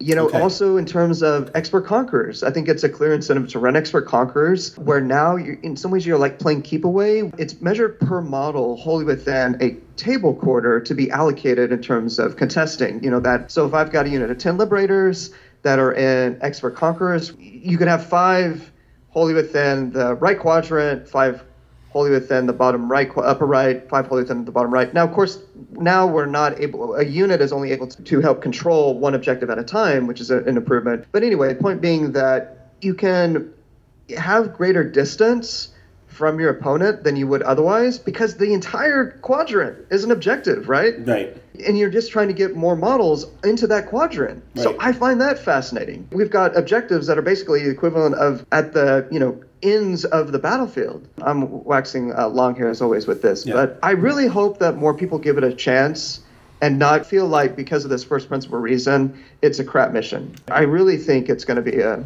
a net positive. Fair enough. Here's to five miserable months on the wagon and all the irreparable harm that it's caused me. What I want to do then is just close out because we still got a lot to talk about here. One I do not like, and it's Lurkers Below. I don't like it not because it's long table. I don't like it because, especially with the Conqueror's Momentum rule where you can't control the next one unless you control the one before, I don't like the fact that at least I haven't played it, but I don't like it that it's just scrum in the middle. That's the way it feels. It doesn't feel like I'm going to be able to flank out to the sides. I'm going to be able to do anything interesting tactics wise. I'm just going to pour everything, you know, grab the one on my border of my territory. Then I'm going to pile everything and grab the next one. And then the other guy's going to pile everything in the middle to grab that one because he needs that to grab mine. Doesn't seem like there's much interest other than throw stuff in the middle and see who ends up having more stuff. That's my thought. And what do you guys think about that one? I actually quite like it because I don't mind the you win now missions. I don't mind those at all. I do like that they have applied a different principles so you can't just gotcha your opponent. Your opponent knows, you know, going into it when this can happen. I'm quite a fan of that. Okay, fair. Now, with the core rules, if Dan, you have 10 chain rasp deployed onto an objective Yes. before the start of the game, right? Mm-hmm. You can take control of that objective because of those chain rasps that are on it. Right. Now, this battle plan says deadly denizens. Objectives cannot be controlled in the first battle round. Correct. I mean, that seems pretty straightforward to me. Yes. To mean that that's removing right that rule, or where that means those chain rasps are not taking control of that objective. And I agree with that. I think that's exactly what it's doing. Just to make sure we're all on the same page. Brenda, does that make sense to you? Yeah, it's basically saying the earliest you can win this is battle round four. Right. Okay. Yeah. And that's a great way to put it because. Yep. that's how I read it, and I know there's been some other ways of reading it in the community, and uh, yeah, but so I, I think those other ways are off. That's exactly right. It does appear to be saying that, which means uh, when you combine it with Conqueror's Momentum, this battle must control the objective on the border of your territory before you can contest the objective at the center of the battlefield. Yep. In addition, you must control the objective at the center of the battlefield before you can contest the objective on the Right. border of your opponent's territory, right? Right. In the vast majority of games, it's going to be very difficult to get a major victory in this mission unless you have an army capable of, say, wiping out your opponents, uh, you know, really quite early. And now, again, that's part of my bias in not running armies that do that. I tend to run these five round, you know, full game armies that often need to come back late. But on that point, I like it as a tournament mission, right? Because it can be useful to have a tournament mission that separates the fields. We often did this with Knife to the Heart Sure. back in the day. With that, that was usually, or a little bit with uh, Blood and Glory, with the original 2016 GHB. So I feel like, yeah, if there were going to be a mission where TOs would look to have one as a potential separator of the field, where you'll get a lot of minor victories that will come down to battle tactics or grind strategies, this will be the mission. So before we go into endless spells, we want to circle back real quick, listeners, because we did not get a chance to have a brief discussion, at least, on the the battle tactics. So, guys, why don't we talk about a couple that we think are good or not good, or make some comments on the battle tactics? Yeah, brief discussion. That's funny, Dan. I appreciate that. Yeah, yeah. King of um, wishful thinking. Yeah, right. I really like Eye for an Eye. Haven't played the game. Yep. It's really great. And I think I mentioned it before, but it's great because there's so much timing involved and it gives you so many choices. I really like the fact because when you first look at it, you're like, oh, God, no, no, really. You have a good chance of mm. doing that one. The other one that I kind of like, I don't know why, but it's the Desecrate the Lands, which is kind of mm-hmm. cool. And that was another pretty easy one to grab if you, you Yep. have the means to do it. So, what do you guys think about these? The best piece of advice I can offer players is play games with the express understanding of trying to learn when, how, and where to achieve Yeah. your battle tactics. They are fundamentally different in terms of how you complete them, when you are looking to complete them, and just what you need to be successful in getting them. It definitely took me more games than I'm used to trying to get my arms around how to do it effectively, but once we got there, it, it wasn't so bad. All of them are viable as long as you have Galletian veterans. Some of them are not so much the case. There are some, as in previous ones, that are, as you look at, borderline impossible. You're picking an enemy Galletian veteran unit that has any models on the proving ground and then getting it off of it. But if your opponent is maybe using the proving grounds correctly, they might not even be near it. I love these battle tactics. It's vastly better world we're living in now than where we were previously last season. I definitely echo what Brendan said. If you're wanting to optimize your ability to win games, I mean, it's kind of an obvious statement, but you really, maybe even more so now, but you really need to build your list and get reps in with the know, developing an understanding of kind of an, or a rough order in which you're wanting to achieve your battle tactics, kind of building that into part of your game plan, right? And you know, in terms of round by round, like in terms of early plays, I think for a lot of lists, they're going to be looking at desecrate the land or against the odds. Against the odds is basically the new hold hands and run, right? The new ferocious advance. Right. Yeah, most players will do that one. But that's a because most players will do that one. That's often a fantastic one to try to wait on. Like last game yesterday against uh, Stormcast off, I sat on it and was able to do it round five. But desecrate the land. You know, there's some counterplay in what you can do as a player in terms of trying to prevent your opponent from doing it, knowing that that's an early one, and you've got you know maybe only two train features that are partially wholly within your territory. That might mean you're placing some of your units in a way to zone out those terrain features. So I really like these battle tactics. I think they're generally going to be more viable than they meet the eye maybe on initial read, but they're certainly harder. I think we're in a better spot. In terms of one in particular, I still like head to head. Pick an enemy Galletian veteran unit on the battlefield. These battle tactic gets destroyed this turn by an attack made by a Galletian veteran unit or an ability of a friendly Galletian veteran unit. You know, there you go. There's a clear incentive to run some veterans, right? Mm-hmm.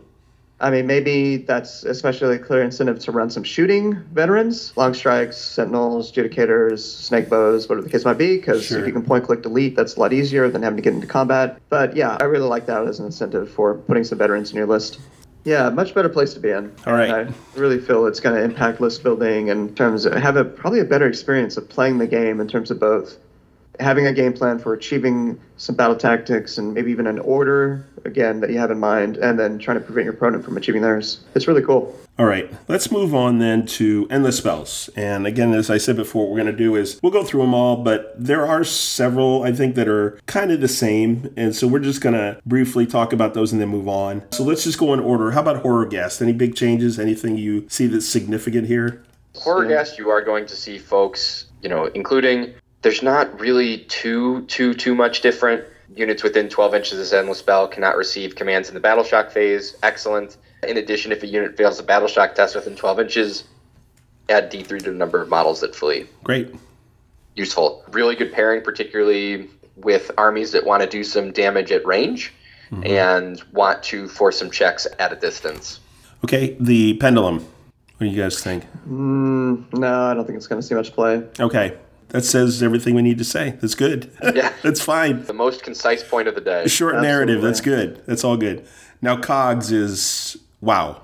Big Yeah. change to cogs. Huge Uh, change to Still very valuable. Yes, absolutely. You decide again if it's increasing or decreasing flow of time. If it's increasing flow of time, you can reroll charge rolls for friendly units only within 12. But the big change here is if it's decreasing time, you can reroll casting rolls for friendly wizards that are wholly within 12 inches of this spell. If a player has any friendly wizards within 6 inches of this spell at the start of the hero phase, they can change whether the end of the spell is increasing or decreasing. The fact that you're giving all your wizards within 12, wholly within 12, a reroll is, is pretty darn good. Oh man. Seems a little excessive for some armies. Yep. I mean, we essentially had this in the first version of Chronomantic Cogs with 3.0, and it got nerfed for a good reason, because it was just too good for Tzeentch, Lumineth, Seraphon, and so on. As a person who played against it with uh, who someone who had a Tzeentch army yesterday, yeah, pretty good.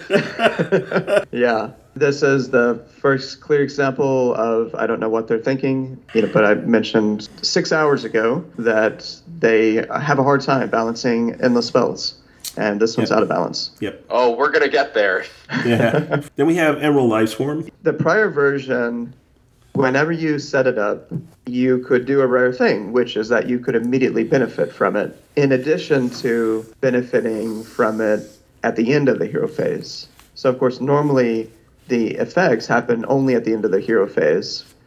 Now they have changed it to where you are just able to tap it once, like normal. And let's move on to Geminids then. It was still good then. It's still good now.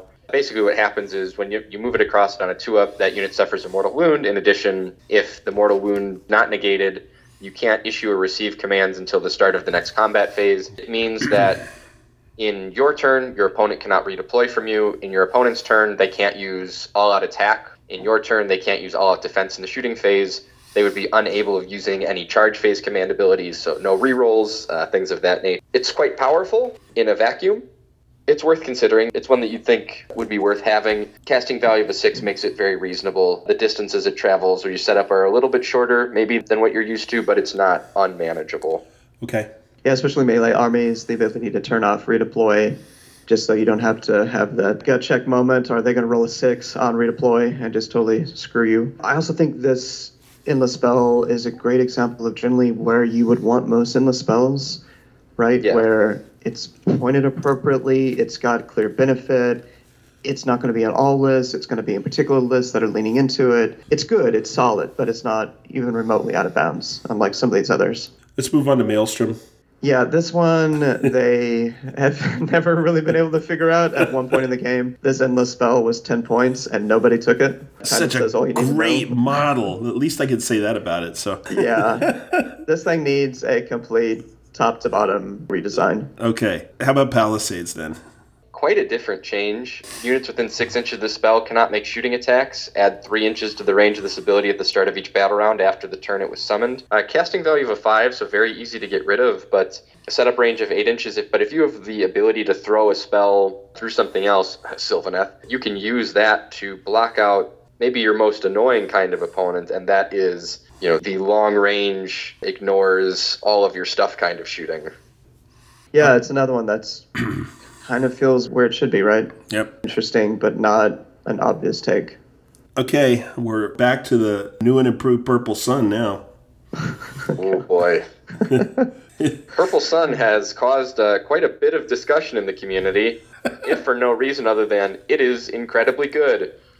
It is casting value of an 8, setup range of 8 inches, it is predatory, it moves 8 inches and can fly. You subtract 1 from save rolls for attacks made that target units within 6 inches of this endless spell. Ugh. In addition, you roll a dice for each unit within 3 inches of this endless spell after this endless spell is moved. On a 1, one model from this unit dies if you happen to be a one model unit, for instance, like, uh, I don't know, a monster or a hero of lots and lots of points that does not have an insta kill prevention rule, then you die. You're gone. It's over. The Purple Sun, much less expensive than a 400, 500 point model.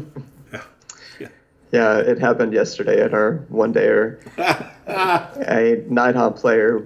It was the main, really the reason that he got back in the game. Yeah, Purple Sun took out Krondys, a 600 point model. Let's just give a hand of dust to everybody. That sounds like a great idea. Great All right. rules design. Awesome. Oh, It's absurd. Boy, I'm getting salty here talking about Purple Sun. It's We're gonna get out. so many listeners now. This is all gonna be great. coming out. Keep going. Great. I appreciate, you know, how much we lean into having fun uh, on Twitter and everything and just act like this is the best thing ever, Purple Sun. And, you know, we make fun of people who complain about it like I'm doing here. And, you know, us serious types, we need to chill. It's all good, man. How does this happen? We're seven years into this freaking game and they're know- still doing crap like this? No, it- come on, Tyler. This is like a vestigial organ, you know? It's just never really goes away.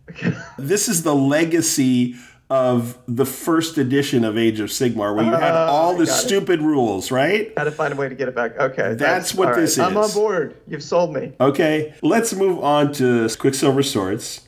It's okay. Hate it. Uh, you hate it. Okay, why? Way too hard. Wow. Why do you hate it? It's ridiculous. I'm just going to keep interrupting you, Dan. The real me is coming out. This is great. This, This- and this I nice love guy to see this. I love to see Tyler this. Unchained. Finally. This is great.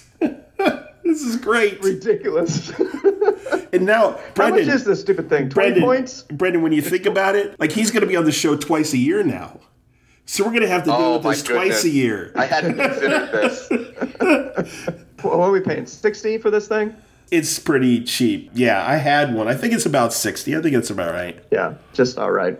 Yeah, I got to enjoy Lumineth, which absolutely needed to be able to run Quicksilver Swords and Ravenak's Gnashing Jaws, plus Spell Portal with Teclis, 30 Sentinels, all the BS that they've been doing Oh for a year now. God. They really needed these two endless spells, right? They just needed a little bit extra.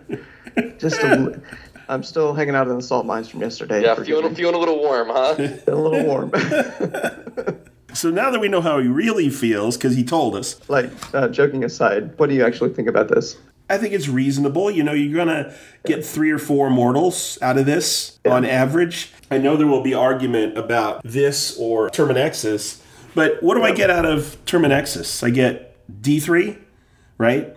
Yeah. Um, and I've got a higher spike on this. Yes. You know, when you think about that. Now, I can't heal stuff, but I do have a higher spike. And that's when you're spending points, don't you want to do the most mortal wounds you can? I would take it over Terminexus now just because of the spike. I mean, yeah, if Yeah. you get really crazy, you could get six or seven mortals. You know, you can only get three at most off of Terminexus. You know, why not? I guess is my thought about that. Yeah, totally. Joking aside, I think this one is still in bounds. It can Yeah. be dispelled.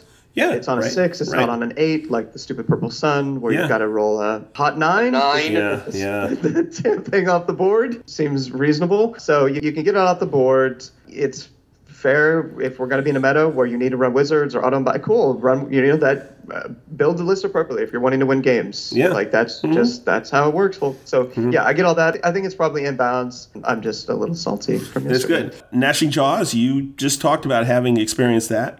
Roll 15 on three dice. Yeah, that's just great. and play against Foot, Slog, and Stormcast. Just enjoy all the mortal wounds that your heart desires. 11 mortal wounds against Protectors. Great. Uh, wipe out a unit of 400 point Judicators with a 60 point Endless spell. Perfect. Do a little shooting on top from a double tap Bastillodon. Just quickly remove 400 points of your opponent's army. It's easy. Yeah, it's a good time. All right, Okay. I'm done. All right. Wow, Brendan. Like, I don't know. I have no comments. I, yeah, I I mean, I'm gonna let that sit where it is. I have the power of editing, but I don't know. I'm a little Might, worried. might need to edit that one out. Yeah. yeah, that one might have to go. No, it's fine. okay. How about shackles, gentlemen? Dude, no change. yeah, it's fine. Yeah, it is. Shackles, is. it's probably one, like, do you guys think maybe needs a little bit of love? How, how much is Shackles right I don't have this stuff in front of me. Is it 40 points still? I, it's not much. It used to be right around 40. I know Okay, that. I can pull up what we're talking. I think it's right around that. Obviously, it's not seeing much play nowadays. You need to believe it has excellent pairing in Soulblight Gravelords, Vyrkos with uh, zombies. I think that's a deeply overlooked combination of things Hmm. because Yep. Grave Tide. What do you guys think about this thing? another spell you never saw before and no yeah. one's switched. Yeah, you probably because we again. were not exactly hanging out in a horde meta, of course, with that first season, and this one, you know, does have some potential play into running over. I mean, like the ideal is that you would try to run this over multiple enemy units. The problem is the base size of it, right? And I just big. don't know that you're actually going to be able to land it to where you could run over multiple units. Mm-hmm. I don't know. I, I suspect it would. Act, I've never tried this in 3.0, but I suspect it would actually be tricky to play Okay. just in terms of how it would actually function. Brendan, do you have any games with Gravetide? Yeah. I think the last time I saw Gravetide was in second edition playing against a Tzeentch endless spell spam list. Okay. I think maybe if this were a five up and it could impact just one unit, then you would see it a little bit more. Right, Burning Head. Uh, Yeah, okay, it's a grenade. The same. Gives you D3, whatever. I'm not going to take this, but some people do. I mean, we've seen them around. I took them once and I found no value, so Yeah, I love it as a throw in, right? If you've got enough spellcast, it's, you know, D3 mortal wounds for 20 points is meaningful. I think it's on a two up that triggers the mortal wounds. Yep. You have to roll a two up with it. Yeah, Nurgle loves this, right? With Billow Abs, Miasma Pestilence spell. Every time a unit takes damage in a phase, at the end of that phase, uh, damage a la mortal wounds or wounds. At the end of that phase, roll a dice. On a two up, they take an additional D3 mortal wounds, so you Wow. could get some, yeah, get some damage done two with this in the hero Sure. phase. Yeah, yeah. It can also, I think, give off disease points, the burning head. Well, Yeah, I mean, it's situational, but, but I, I think it's solid. okay. Spell Portal now. Yeah, they cleaned up some rule, some jank that you could do with Spell Portal. To be honest, guys, I never really looked into it because it just seemed dumb to me and one of those, yeah, Warrior Hammer situations. I don't, do you guys know offhand what that was? I think it had to do with like endless spells and things like that, but you can still do the dumb thing of setting the of casting it with one person, setting it up 18 inches one direction and 18 Right. inches the other direction. Thank you, Brendan. I I. I can tell you because he guided me on that in a practice game. I'm like, that can't be legal. He's like, oh no. And so the next It's event we extremely went, legal. Watch this. next uh, event I went to, Tyler, I used it like three or four times like that. People were like, what? What just happened? Nice. it was great. Soulscream Bridge. Yeah, I don't think there's any changes Okay. that I can remember. All right. Still very effective. Yeah, quite good. Shards of Valagharr. The same. Yeah, so they still serve a very situational purpose, and in very situational and specific lists, they are quite good. Cutting your opponent's movement down, and I think pairing it with shackles can be really frustrating for some armies. hmm Then Lauchon, Yes, my man, right there. the right. other big winner out of Oh my uh, god, yes. This is so cool. So I really like what this guy does. I mean, it's only heroes and it's only wizards. You can pick them, and if the wizard's wholly within three of this thing, remove it from the battlefield. This thing moves 18 inches. Then you can put your wizard down wholly within three inches of it again after it's moved. You're projecting this. Depending on where you have it, your wizard can move like halfway across the board in just one turn with this. You take a mortal wound, but what the heck? I just think it's wonderful to give certain heroes some mobility that they need in terms of their effectiveness because a lot of the things we've seen now, you have to be pretty close in to get your spells off. A lot of the spells have gone down in terms of their range, just 12 inches or wholly within 12, whatever it is. Your wizards have to get stuck in. And this is a great way for somebody who's in the backfield situationally. You can move them up with Lauchon, and then it, they do their thing, and you can always move them back again if you want to. Yeah. So I think that's a really effective use of this guy. What are you guys thinking? I'm on the fence with it in terms. I mean, as usual, trying to think about these things for better or worse. Whether, like, I feel, you know, the, the phrase "is it inbounds or not?" Is it sufficiently reasonable? It's obviously really good. You can take an arcane tome, right, on a hero to where you've, with an arcane tome, you've really expanded your pool of options Yep. that can benefit from this. Is that a good thing? I'm not sure. I don't know, honestly, how I feel about this. I haven't played against it, haven't tried it out yet. I mean, it could spend 30 minutes rattling off all kinds of different combos and, you know, war scrolls that you can use it with, like Drychen Sylvaneth has been on my mind recently. She absolutely loves this with the terror that, like, she's gotten a lot better, uh, in my opinion, with the new Sylvaneth Battle Tome, so she could really benefit from it. But, yeah, Melik, do you, have you more specific thoughts on it?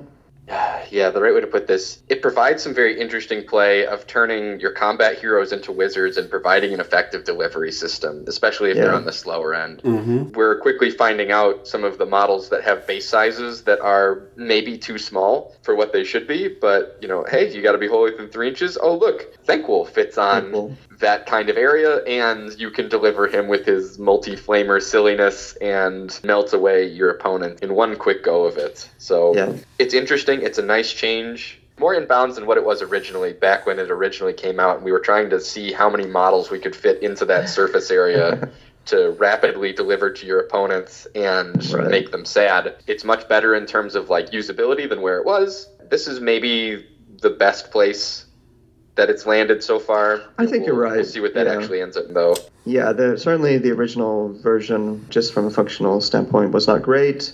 And then the 3.0 version, nobody took it, and for good reason. And now, no, I think you're right, Brendan. And then, yeah, we'll just see in terms of is it too cheap, for example? Does it need to go up in points? Because of some of the pieces, Wh- which also, you know, then has the issues because, as always, you know, you have something that can really abuse or benefit from something, it can run the party from everybody else. So I don't know. It's a tricky one to try to figure out. All right, so that's the end of the spells, gents. Are there any other significant changes that you think we need to talk about, or are we pretty much, in terms of the general rule set, pretty much solid there in terms of what we have in this new book? Yeah, in terms of what's physically contained in the purchase product that is the General's Handbook, Yeah. I think that that's about it. There haven't been necessarily a lot of impactful FAQs that were out day one around this. Sure. There was a set of FAQs that came out on, I think it was Monday or whatever it was, where not a lot of things got clarified that we were really hoping for. Mm-hmm. And again, the most, in my mind, the most impactful thing that they changed was, you know, the deciphering of order of operations of changes to profiles and, and what that means. And I'm sure all of your opponents will be very reasonable when having that discussion, and it will be amicably adjudicated all the time. Okay. All right, Tyler. Any th- final thoughts or any thoughts on the rules set overall and the FAQs and stuff? Anything that you think is significant? At a high level, just one more thought on the General's Handbook 2022, this season here. In the first dozen games, I've enjoyed how it feels on average like there are a combination of these elements have created uh, longer games. That is, games that go deeper than I was accustomed to often with the prior season. If that, what, you know, I would just spell that out. What I mean by deeper, of course, is you've got more like four or five round games, right? Yes. That's just a dozen games so far, so we'll we'll see. And I'm playing a list that is designed to function in that way. But I certainly have felt, kind of anecdotally, that yeah, I've been enjoying these battle plans where yeah they're structured to like Prize of Gallet. A number of them are structured for longer games, and the battle tactics have been a part of that as well in terms of kind of planning things out. And I'm liking it on the whole. There are just a couple of issues, especially potentially bounty hunters, that Okay. strike me as potential problem points. All right. Then, any final thoughts that you have on the book that we haven't talked about already? Any, you know, closing comments? Anything you want to talk about, Brendan? No, I think all that's left to really talk about is points. Okay. Tyler, anything you want to close out with other than Probably points? said more than enough. Okay. then let's move on to points and let's talk about significant point changes or whatever you feel is impactful. Slaanesh Mortals. Absolutely. Yeah. So four in particular, they reduced Sigvald's points twice, actually, when all was said and done. I think he was before this new season at 260. He's now at 205. Wow. It's Absolute bargain. That's yeah. huge change. it certainly feels like an absolute bargain at Slaanesh, right? Because of the anchoring that we've been dealing with that's been out of whack for so long. If you look at, say, the Stormcast Battle Tome, I'm, you know, biased to think about where I look at a number of our heroes in that point price range, and it feels he doesn't feel that out of whack to me. But I mean, that's just one battle tome, so I don't. know. And then we've got just to finish it out to get your guys' thoughts. Blissbarb archers are now 140. I think they used to be 180. Wow. And then Symbaresh Twin Souls and the Myrmidesh Painbringers, they both dropped in points. The Twin Souls are 130. They used to be a lot higher than that 160, maybe 180. I think maybe 180.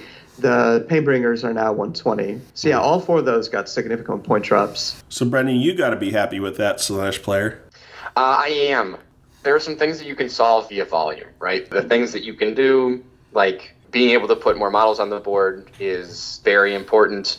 This is an army that I think benefits from being able to pick and choose Galletian veterans, being able to fight in two ranks with the Painbringers and the Twin Souls. Well, the Twin Souls already could, but the Painbringers, especially if you make them Galletian veterans, are excellent. They're very defensive. Putting things in bounty hunters like the Slickblade Seekers is really solid. Wow. You know, they're already a unit that wants to be doing, you know, kind of damage at the edge and into screens, which is likely where you're going to be fighting them anyways. So it might not be great in that instances for generating the pain points, but at least for trying to peel back the onion and getting to the core of you know what your army's trying to do. Yeah, Dan, I was looking at just for fun. Uh, so a friend of mine, he has a massive Sylvaneth collection. Or sorry, Sylvaneth, God, Sylvaneth on the brain. We just did the show. Slaanesh, yeah, sorry. Uh, Wednesday show was, was trees, all about trees. Slaanesh, uh, yeah, put together, just out of curiosity, like what could you get in a mortals-oriented Slaanesh list, which, Okay. you know, from a model standpoint is the dream. I mean, th these are such beautiful models, but we just haven't seen Mortal Slaanesh list for the most part. So Sigvald, Lord of Pain, Shardspeaker Slaanesh, 3 by 11 Blissbarb Archers, uh, Jaws, Burning Heads, a two units of Painbringer. Oh, it's basically 20 Painbringers, and however you want to do it, right? Jeez. Two by five, one by 10, two by 10, and then finally a unit of Twin Souls, or actually two more pieces in this list, right? It's a lot in this list. A unit of 10 Twin Souls, and then to close it out, I don't know if this is the best choice, but three Vanguard. Just like, uh, that's another hammer. I don't know if that's necessarily the best choice, but so that list has 20 Painbringers, 10 Twin Souls, 3 Vanguard, 3 by 11 Blissbarb Archers, and then 3 heroes, including Sigvald. That's You've got great synergy with the Lord of Pain. He allows you to, I believe, reroll hits. Shardspeaker of Slaanesh, you're potentially going to get plus one of wound rolls.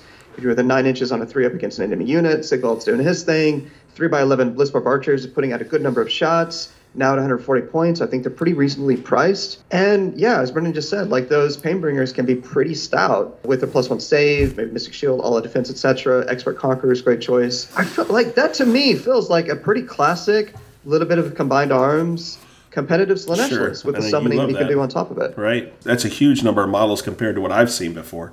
Great. I'm glad for them. That's if anybody wonderful. really wants to dive in deep on Slaanesh, uh, Facehammer's been doing some great shows with Byron and Russ because Byron has been playing them competitively, trying to make them work for some time. And yeah, they've been putting a lot of different thoughts together and the list based Okay. on these new point values. Anything else, gents? I think we're pretty much wrapped up here on uh, GHB 2022-23. Yeah, there's some little things like, you know, the Necropolis Stalkers in Mortisan. They, or sorry, if the if the general is Mortisan keywords in Ossiarch Bonereapers, your Necropolis Stalkers can become battle line. Yep. as well as your Mortek Guard. So I think that's awesome. You know, previously they just had two battle line options, Mortek Guard and what are they called? Death Riders? Yep. The, the ponies? Murder ponies. Yeah. Murder ponies. Yeah. Yeah. Gutrippaz got to change where, or uh, just kind of losing my mind here. The Kruleboyz uh, got a change where for each Gutrippaz unit, including your army, you can take one Hobgrot Slittaz unit as battle line, which is great. Again, that fixes the battle line issue, uh, or at least improves the battle line situation with Kruleboyz. So you've kind of got a more interesting reason to run run Hobgrots. Yeah, there's a number of little things like that, Dan. you know when you talk about all that and you look at overall what's going on and you look at each book how many choices you have for battle line as you know or Yeah. battle line if is what i mean you never a lot of times i shouldn't say never because yeah for reasons but mm. you rarely looked at those things and said oh yeah i can make a battle line but what's the point now you're like whoa i can make the battle line that could really make a difference now and i think it's really cool that we're considering so many more units than we ever would have before as battle line. I think that's really neat that we've opened up the game and opened up the battle tomes to more possibilities that way. I'm really excited about that for people. Yeah, I'm feeling like I don't know about you guys, but that we the the current state of the facts and I don't know, it just almost seems like there needs to be a little more organized community effort to put together. All right, I don't know, maybe some TOs put their heads together. Like, all right, here's the open questions that we really need to get answered from a tournament perspective. It seems like there's mm-hmm. a number of those. I don't know, Brendan, are you feeling this? There are definitely some things that we need to, like, as a community, talk about the application of consistent rulings because it, it's unfortunately very clear that we're not going to be getting that help from Games Workshop in a timely manner Yeah. on how some of this stuff is expressed, and that's very frustrating. Yeah. Thank you, gents, for your thoughts and your wisdom there, sharing that with everybody.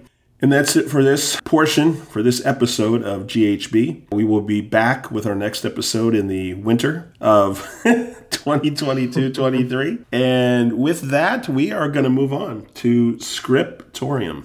etc., etc., etc. So it's Scriptorium time, and in terms of new releases, we really don't have a whole lot. There are rumors out there. We've seen something about a Helbrecht book, which is fine at sometime in the unknown future. But as far as stuff that right away is coming out, we've got two books that have been converted and are available now in audiobooks. We have Farsight, Emperor of Lies. If you were into Tau Commander Farsight, I think he's a really cool character in that he is kind of the rebel Tau, if there is such a thing. So his story is pretty neat. And then Killing Ground, which is the fourth Uriel Ventris book by Graham McNeill, is now out on audiobooks, which is also very cool. So those two things are new releases. Gentlemen, Tyler, start with you. Reads, listens, watches, those kind of things. Yeah, let's see. Watches more readily comes to mind. I just finished The Bear on FX. Ah. So it's a Hulu FX collaboration. You can find it on Hulu. An incredible show, like probably my favorite show of the year so far. So try to give short version. It's a guy whose brother died. So yeah, his brother died. His brother ran this place called the Original Beef of Chicagoland. And so it's set in Chicago. It's kind of a homage to Chicago. It's the first season so far. And his brother died, and his brother gave him this restaurant. It's been in the family for a long time. And this guy became a pretty famous chef, like one of the best up and coming chefs. So a young guy. It's just about kind of his, you know, the experience of these different people in a kitchen. It's frenetic, amazing characters, just incredible energy to the show, great storytelling. Episode seven is brilliant. It's a one shot, 20 minute episode. And, you know, sometimes that's kind of right. People do the one shot as a bit of a trick. It doesn't necessarily lend itself to the storytelling, but it was so well built into the storytelling of that episode and the show itself. I cannot recommend The Bear enough. Okay. I think it's amazing. Coolio. Brendan, how about you? Very boring. I haven't really picked up anything new. That's unfortunate for the purposes of there's anything anyone wants to listen to. Go back and listen to all of my other recommendations of things that I'm actively engaged in all Okay. the time. It's too many things. That's fair. Oh, it's on to me already. Okay, so I put my Slammers book number two on hold because I'm rereading Scars, inspired obviously by my interest in White Scars and Heresy. So I am about a third of the way through. Just excellent, and all the reminders about what's going on in the Heresy. Like Horus is just such a genius, man, when it comes to manipulation. Like he's got half the loyalist Marines believing that Russ is the bad guy, and then he's got the mm-hmm. other half believing that Magnus is the bad guy, and it's just it's just back and forth, and the Alpha Legion is attacking the White Scars because they think they're traitors, and it's just like, what is going on? Like nobody knows what's happening, and it's just hilarious mm-hmm. as you're reading through it, going, man, nobody has any clue of who's doing what. And these are supposed to be Space Marines and Primarchs, you know, and Horus is mm-hmm. just the master of chaos, truly, the warp notwithstanding. I have continued listening to Sabbat War.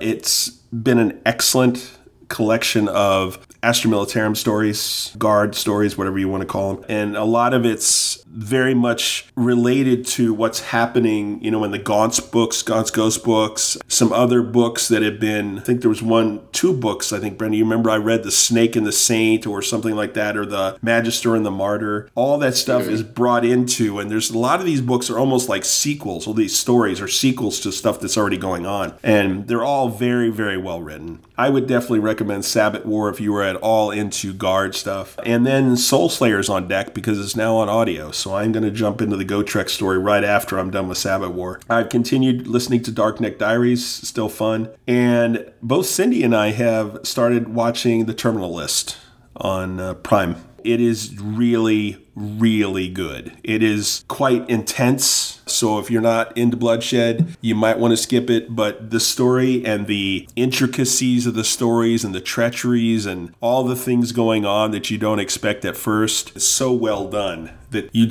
you discover little parts and pieces as it's going, and you're going, "Oh my god! Oh my god! I don't believe they did that! Oh my god!" Just constantly every mm-hmm. episode. So we're halfway through now. We really had to control ourselves. Like we watched episode one, and then we watched two on another night, and then we watched like episode three, and we finished. We looked at each other like, okay, go for it. Let's go for four. And we finished four. And then we kind of looked at each other like, no, we want to make this last. It's really good. We could have listened, watched another two episodes easily at one night. Yeah. Uh, so very good. Terminal list. And then Nice. uh, just as a reminder, The Emperor Protects episodes one through three for Horus Heresy are now out and alive on the internet. You may want to listen to those if you're new to the heresy or if you're a heresy veteran, just to catch up on what's going on and get some background. Doug at 2 Plus Tough and I have been starting that show, and so far we got a good response. All right, it is now time for this or that.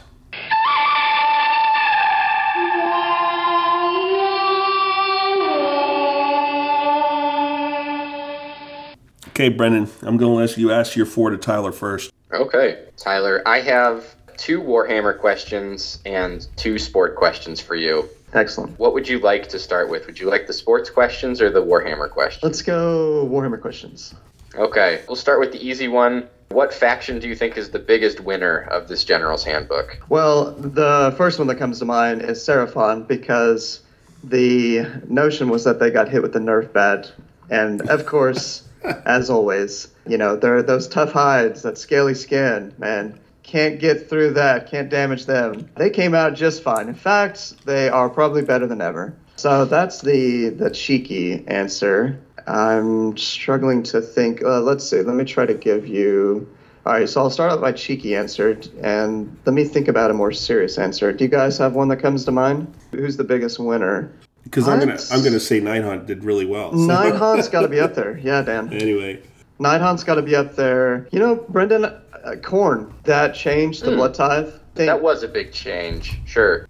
I really feel that has given them so much more life and given them a, a real identity, you know, in terms of they are legitimate anti magic, not just a opposer anti magic faction. Tyler, now their- just as reference for listeners, what happened was when they got their blood tithe points before, once they spent them, everything was gone. Yep. No matter how much they had, but now they can carry over their points, right? That's the big thing. Mm-hmm. Okay. Yeah, exactly. So you could potentially auto unbind multiple spells Mm-hmm. In your opponent's hero phase. You can do a lot, yeah, with it's leaning further into the Johnny-ness. Timmy Johnny Spike of Magic the Gathering. Uh, just Google it if anybody if you're not familiar with it. But Johnny is the player archetype who likes to express their cleverness, their creativity, and you know, so you can really.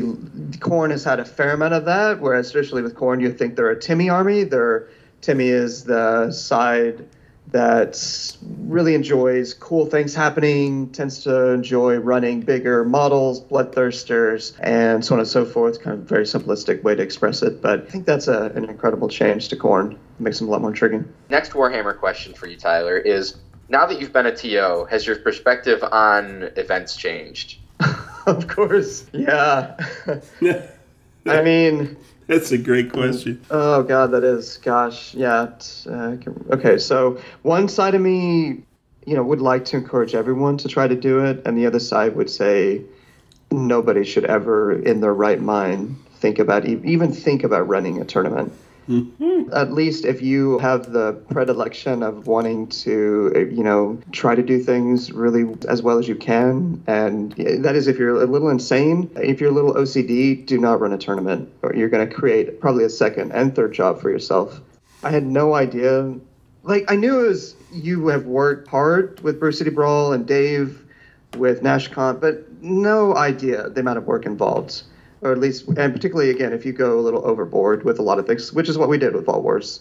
We did way too much, like the terrain and everything. So it's an entire show in itself. Like, yeah, the experience and the lessons learned and all of that. I mean, it was, I would not give it up for anything. It was an amazing experience. And it was like it meant the world to me to get very sincere, uh, Midwestern here for a minute, that you guys did that show where you said you had a great time and so many people had a good time. Because I was legitimately worried, like that I was going to, we who did it, Travis, Carl, and the rest of us, we had so many people involved that we were going to disappoint you guys with the event. It Okay, was, it was a crazy experience. I understand that feeling intimately. Yeah. Where does Kevin Durant go, and how much is he effectively traded ah! for? Oh Brendan's God. sports question, and it's open ended. Yep. Yeah. Don't worry, my last one is truly a this or that. It kind of feels a bit of an impossible question to answer right now. If Rudy Gobert, the former center of the Utah Jazz, who's now part of the Minnesota Timberwolves, for practically the greatest theft in the last decade in America, arguably, Brendan, is that an overstatement? I think The greatest theft in America, I think that is an overstatement. In professional sports, I'm Professional willing to level with you. Okay, all right. so if Rudy Gobert has set the new baseline, NBA teams are in trouble. Anyone who tries to figure out trades are in trouble because that, I think, at minimum means we're looking at multiple teams that are going to need to be involved for any of this to have a shot at making sense. I don't know that there is a team out there who could do a one to one right trade, uh, or even three teams that could do a, a trio with with Kevin Durant to make that work. I mean, the Phoenix Suns were you would thought maybe in a pre Rudy Gobert trade world that may have made sense. DeAndre Ayton, Mikal Bridges, and some picks for Durant going to the Suns, and you've got enough left in the Suns that Durant would be happy. Everybody would be happy. I don't think that's the world we live in. So I'm guessing that there's going to be just a crazy multi-team trade. I have no, dude. I couldn't even begin to try to tell you. My ultimate sense, though, is that Kevin Durant is going to remain with the Nets, hmm. and Kyrie Irving is going to remain with the Nets, and they're going to be a good team. They'll make the playoffs, and we'll see how they do this time around. I don't think they're going to go anywhere, at least this year. Last question, Tyler. Truly a this or that. Okay. The 2021 Milwaukee Bucks, great basketball team or the greatest basketball oh, team? You did this last time, I think. That's fine. Great basketball team. Boo. I mean, that's not a serious Yeah, question. yeah. This is fanboy Brendan Yeah. reacting to your answer. Yeah, Yeah, no, absolutely. according to Brendan. You know why Brendan Melnick? Because Tim Duncan was the ultimate team player. Damn, we're going to go on for an hour if you don't stop. Yeah, I know, this. I know. So my four questions. I have an AOS question, a general question, and then two food questions. So the first Okay. one is: If you were going to start Tyler a brand new at this time in the game army, what would it be? Ah, great question. Okay, so we'll set aside Nurgle because that is the army. Don't tell Alarielle that I'm starting Nurgle. Okay, uh, that's the army that I am starting right now. So we'll just keep that quiet. What army would I start? Gosh, that's a great question. Soul Blight is fascinating. To me, Soul Blight, at least in the last season, struck me as the strongest but most fair army. So I would probably do Soul Blight. Okay. If you were going to take a vacation from Springfield, Missouri, are you going to head north or are you going to head south? probably north to go hang out with Season of War buddies, fill out the bingo card. We got a Season of War reference in. We did it. Took us four hours. Would love to go see all our Canadian friends to the north. Sure. Yeah, and put cool. uh, Ridge and Jordan in their place. A- AKA, uh, you know, get my butt kicked by Yeah, Ridge and Jordan. sure. Okay. so, food question: Do you prefer green or other colored vegetables, like yellow, Oh. red? All right, Dan. Well, I'm, uh, despite the accent or appearances otherwise, living in an ivory tower, according to Brenda Melnick, I am a, I think, actually a fairly qualified redneck Okay. growing up in Missouri. So, what are some examples of yellow vegetables? Oh, there'd be like squash. You could have yellow peppers. Those would be two. You could have red peppers. Let's go with non-green vegetables. I Non-green, okay. Because I mean, all vegetables. Are vegetables. They're just vegetables. That's all they are. so- Okay, fair enough. Yeah. yeah, you're definitely a carnivore, and that's good. Yeah. Okay, good, good. Would you prefer Good on hashtag cancel Tyler this episode. We're gonna, gonna really get it going. Mexican or Asian food? Oh man, that's a tough one. That's really tough. Probably Asian, Okay. just in terms of the variety, okay. but uh, love both. You got two You guys questions. gotta have some Oh, Springfield style cashew chicken sometime. Next time you get Oh. to Springfield Mo, that's maybe Okay. one of the things we're most famous for, for better or worse. Oh wow. Springfield style cashew chicken is basically redneck cashew chicken. Okay. So Is it like hot Chicken chicken? Like Nashville hot chicken or something? Is it really spicy? no, it's or? basically like kind of imagine a you know styrofoam takeout of Oh, yeah, I a can bunch imagine of kind of chicken nugget size, kind of like fried chicken, and slathers um, this great kind of yeah sauce, kind of gravy sauce on there. Nice. Uh, put some cashews, put some green onions. It's fantastic. All right. So you have two questions. You can either split them up. You can direct them both at one of us, or whatever you want to do. Two questions. I'm getting gypped here. If you have more, I think you can. It's more of a guideline than a rule. So Oh, okay, so it's like picks of the week situation. yeah, All I would take that. Sure. That's a Warm Weekly reference for Vincent. Uh, Yeah. His Yeah. ridiculous idea that you're limited to one pick. Dan, we're starting with you. What is your favorite battle plan of all time and why? My favorite battle plan. uh, See, I don't know the names of them half the time. I just Uh, know what they describe were. them. The one where I think we always started tournaments with is that Savage Gains, where you have one in your territory. One in your territory, one in the other guy's territory. Yours count as four. The other ones count Yeah, that's two. Savage Gains. Okay, Yeah. that's the one I love. I, it's just it's so simple, so elegant. Cool, man. All right, Brendan, he stole yours, so you got to give me a different answer. Different answer than the mission that I've already been on record as stating is, is mission zero. Yeah. yeah. What's number two? Oh man. So mission number zero point five. Um, I actually do really enjoy the name escapes me, but it's the four objectives in each quadrant, and if you hold all four of them, you win automatically. Oh. I am quite fond of that Yeah. mission. Yeah. Yeah, Blood and Glory, old school. Yeah. Yep. I always liked that one too, guys. I always thought that was a better separator for a tournament than Knife to the Heart. Had arguments with folks over the Mhm. years Yep. about that because everybody would always play Knife to the Heart. But yeah, I thought Blood and Glory was more interesting on that point. But okay, cool. Again, for both you guys, I'm kind of cheating here, which is on all brand. We'll start with Brendan this time. Throughout your time playing AOS, my friends, what list have you found the most rewarding and why? Oh, this one's super easy. It's close competition between basically the lists I played in Handbook 2017 of either Nagash and 800 points of summoning, or folks who are new to this, this game you used to have to set aside summoning points to summon models onto the board. So your games were never more than 2,000 points. Everything was paid for and accounted for. It was wild. You'd hide a second army of summoning under the table. They Yeah. could shuffle through, pull out what you need. Yeah. yeah. So that list was Nagash, who did not have access to more than five spells. He could cast eight, but could not cast like didn't have anything more than five unless you were playing one of the other two death players at the events, and you stole the knowledge of their spells from just existing. a necromancer on horse, which was a war scroll, and three units of ten zombies. Because you could take them in tens back in the day, and 800 points of summoning, where I would pack a large supply of different models and summon to the board exactly what my opponent didn't want to see. Death was in a horrible place as a faction, just overall, and that was rewarding because of how absolute uphill some of those were.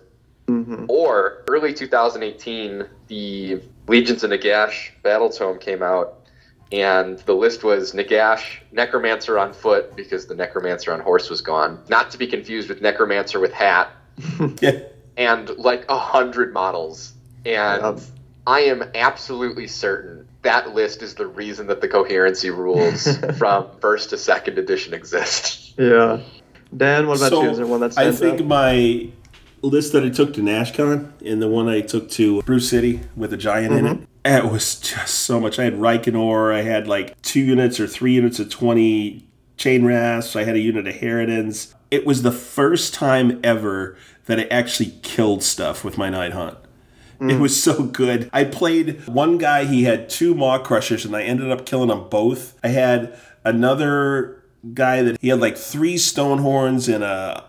wh- What's the the Thundertusk? I think whatever else. I ended up killing all of his big models on the table, Yep. and it was like, wow, this is really cool. This game is really neat when you kill big models.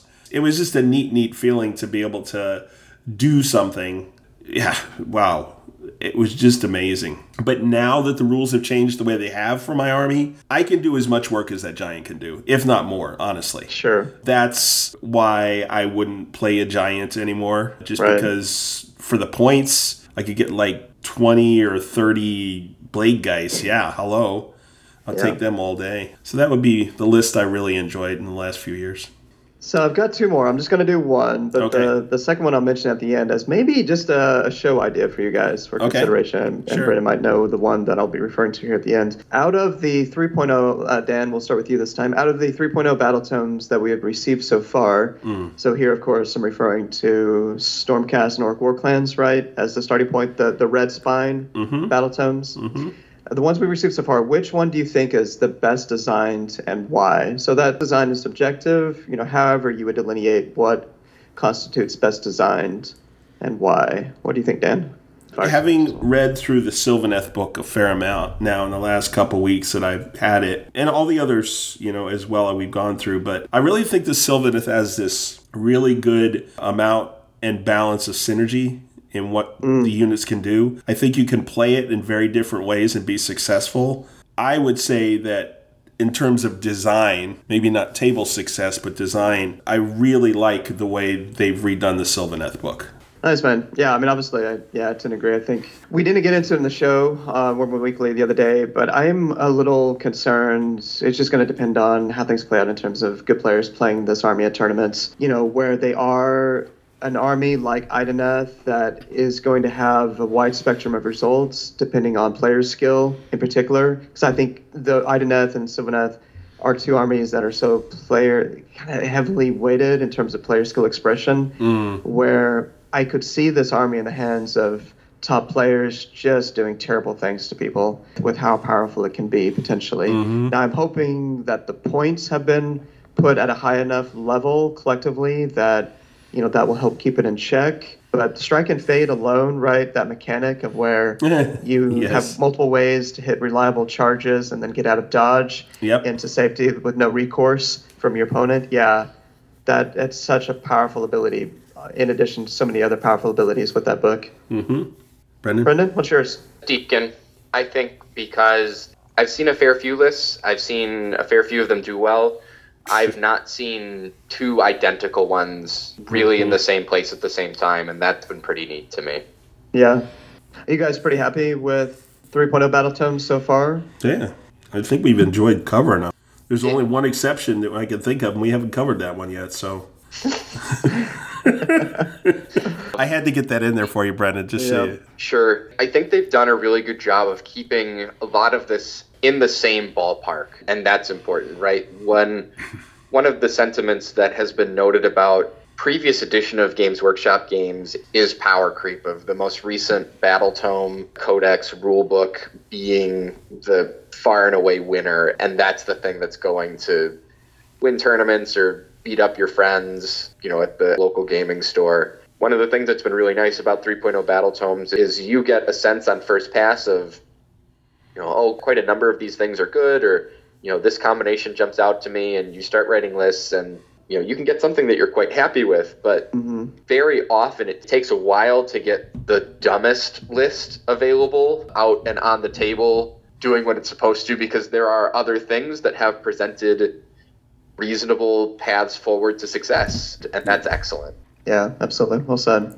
Okay, so the last one I won't ask this because it is a longer one, but yeah, if you guys might find this potentially an interesting topic in the future, it's one that I'm find compelling. What do you think are some of the main factors between someone being a good AOS player and a great AOS player? Now, you could expand this to maybe go three elements, right? An intermediate player, a good player, and a great player.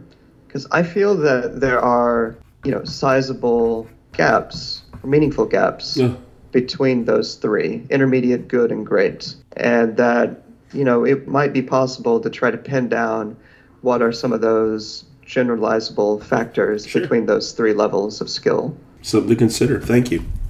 Yeah, Yeah, I, I think that's an interesting one. We'll throw that in there, Brendan. yeah one of those shows that we can do when there are no shows to do Yeah, I think that's it for this or that, gentlemen. So let's move on to show close. There is something going on around here. Something you may not even know about. So it's show close, and because it is Sunday, we're going to do Sunday announcements. So Brendan, take it away. Ka'Bandha up for pre-order. It's for Horus Heresy specifically, but it's a Demon Prince Bloodthirster thing. So Sweet. can be used everywhere. Technically has like a chain axe, but I mean that's not hard to fix. No. Some Necromunda mm. stuff, a knight, some kill team things. Yeah, some kill team. There's a Warhammer Worlds diorama book. Okay. No, like Sure. you like coffee table things like that. Some books. Everyone loves some books. Oh, books about Ossiarch Bonereapers. Oh. very exciting. Oh wow. Okay. Okay. Books, books, books, books. All right. I know you like books. Yeah, I do. Mm-hmm. I, I really do. They're cool things. All right, that's, so that's Sunday announcements. Uh, we had one very quick Q and A, so this will be our first one. And Brendan, you and I were talking before. We're not going to have like six or seven questions. We'll do one or two each episode just to keep it short but meaningful. The question I got was fairly simple. This is Tom. And Tom asked, Are you still going to be doing your every other week episodes? And yeah, that's the plan. We certainly don't want to go more often. I we just there's too much going on in our lives and we don't want to, you know, overpromise and underdeliver. We'd rather have it the other way around. Occasionally we're going to go to 3 weeks, you know, if we have some life event or something that comes out. But yeah, we're going to try to keep it bi-weekly. So, episode 102, rats. No, no, like really rats. Yeah. so we're going to cover the Skaven battle tome. Brendan, you can leave the room when I talk about this. It's okay, buddy. So yeah, we're going to cover Skaven next time. Yeah, we'll get through that and a lot of crazy cool stuff in there.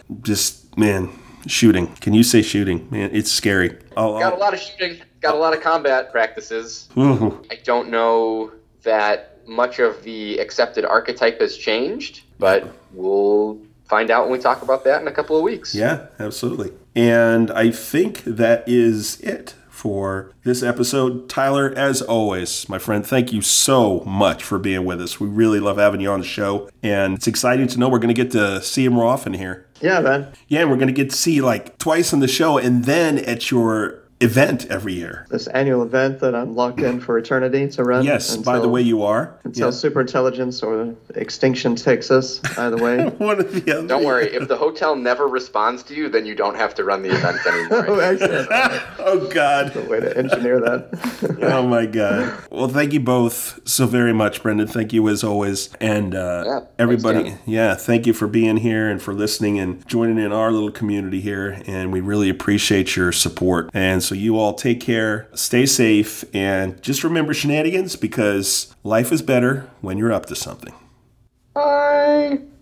This is the end.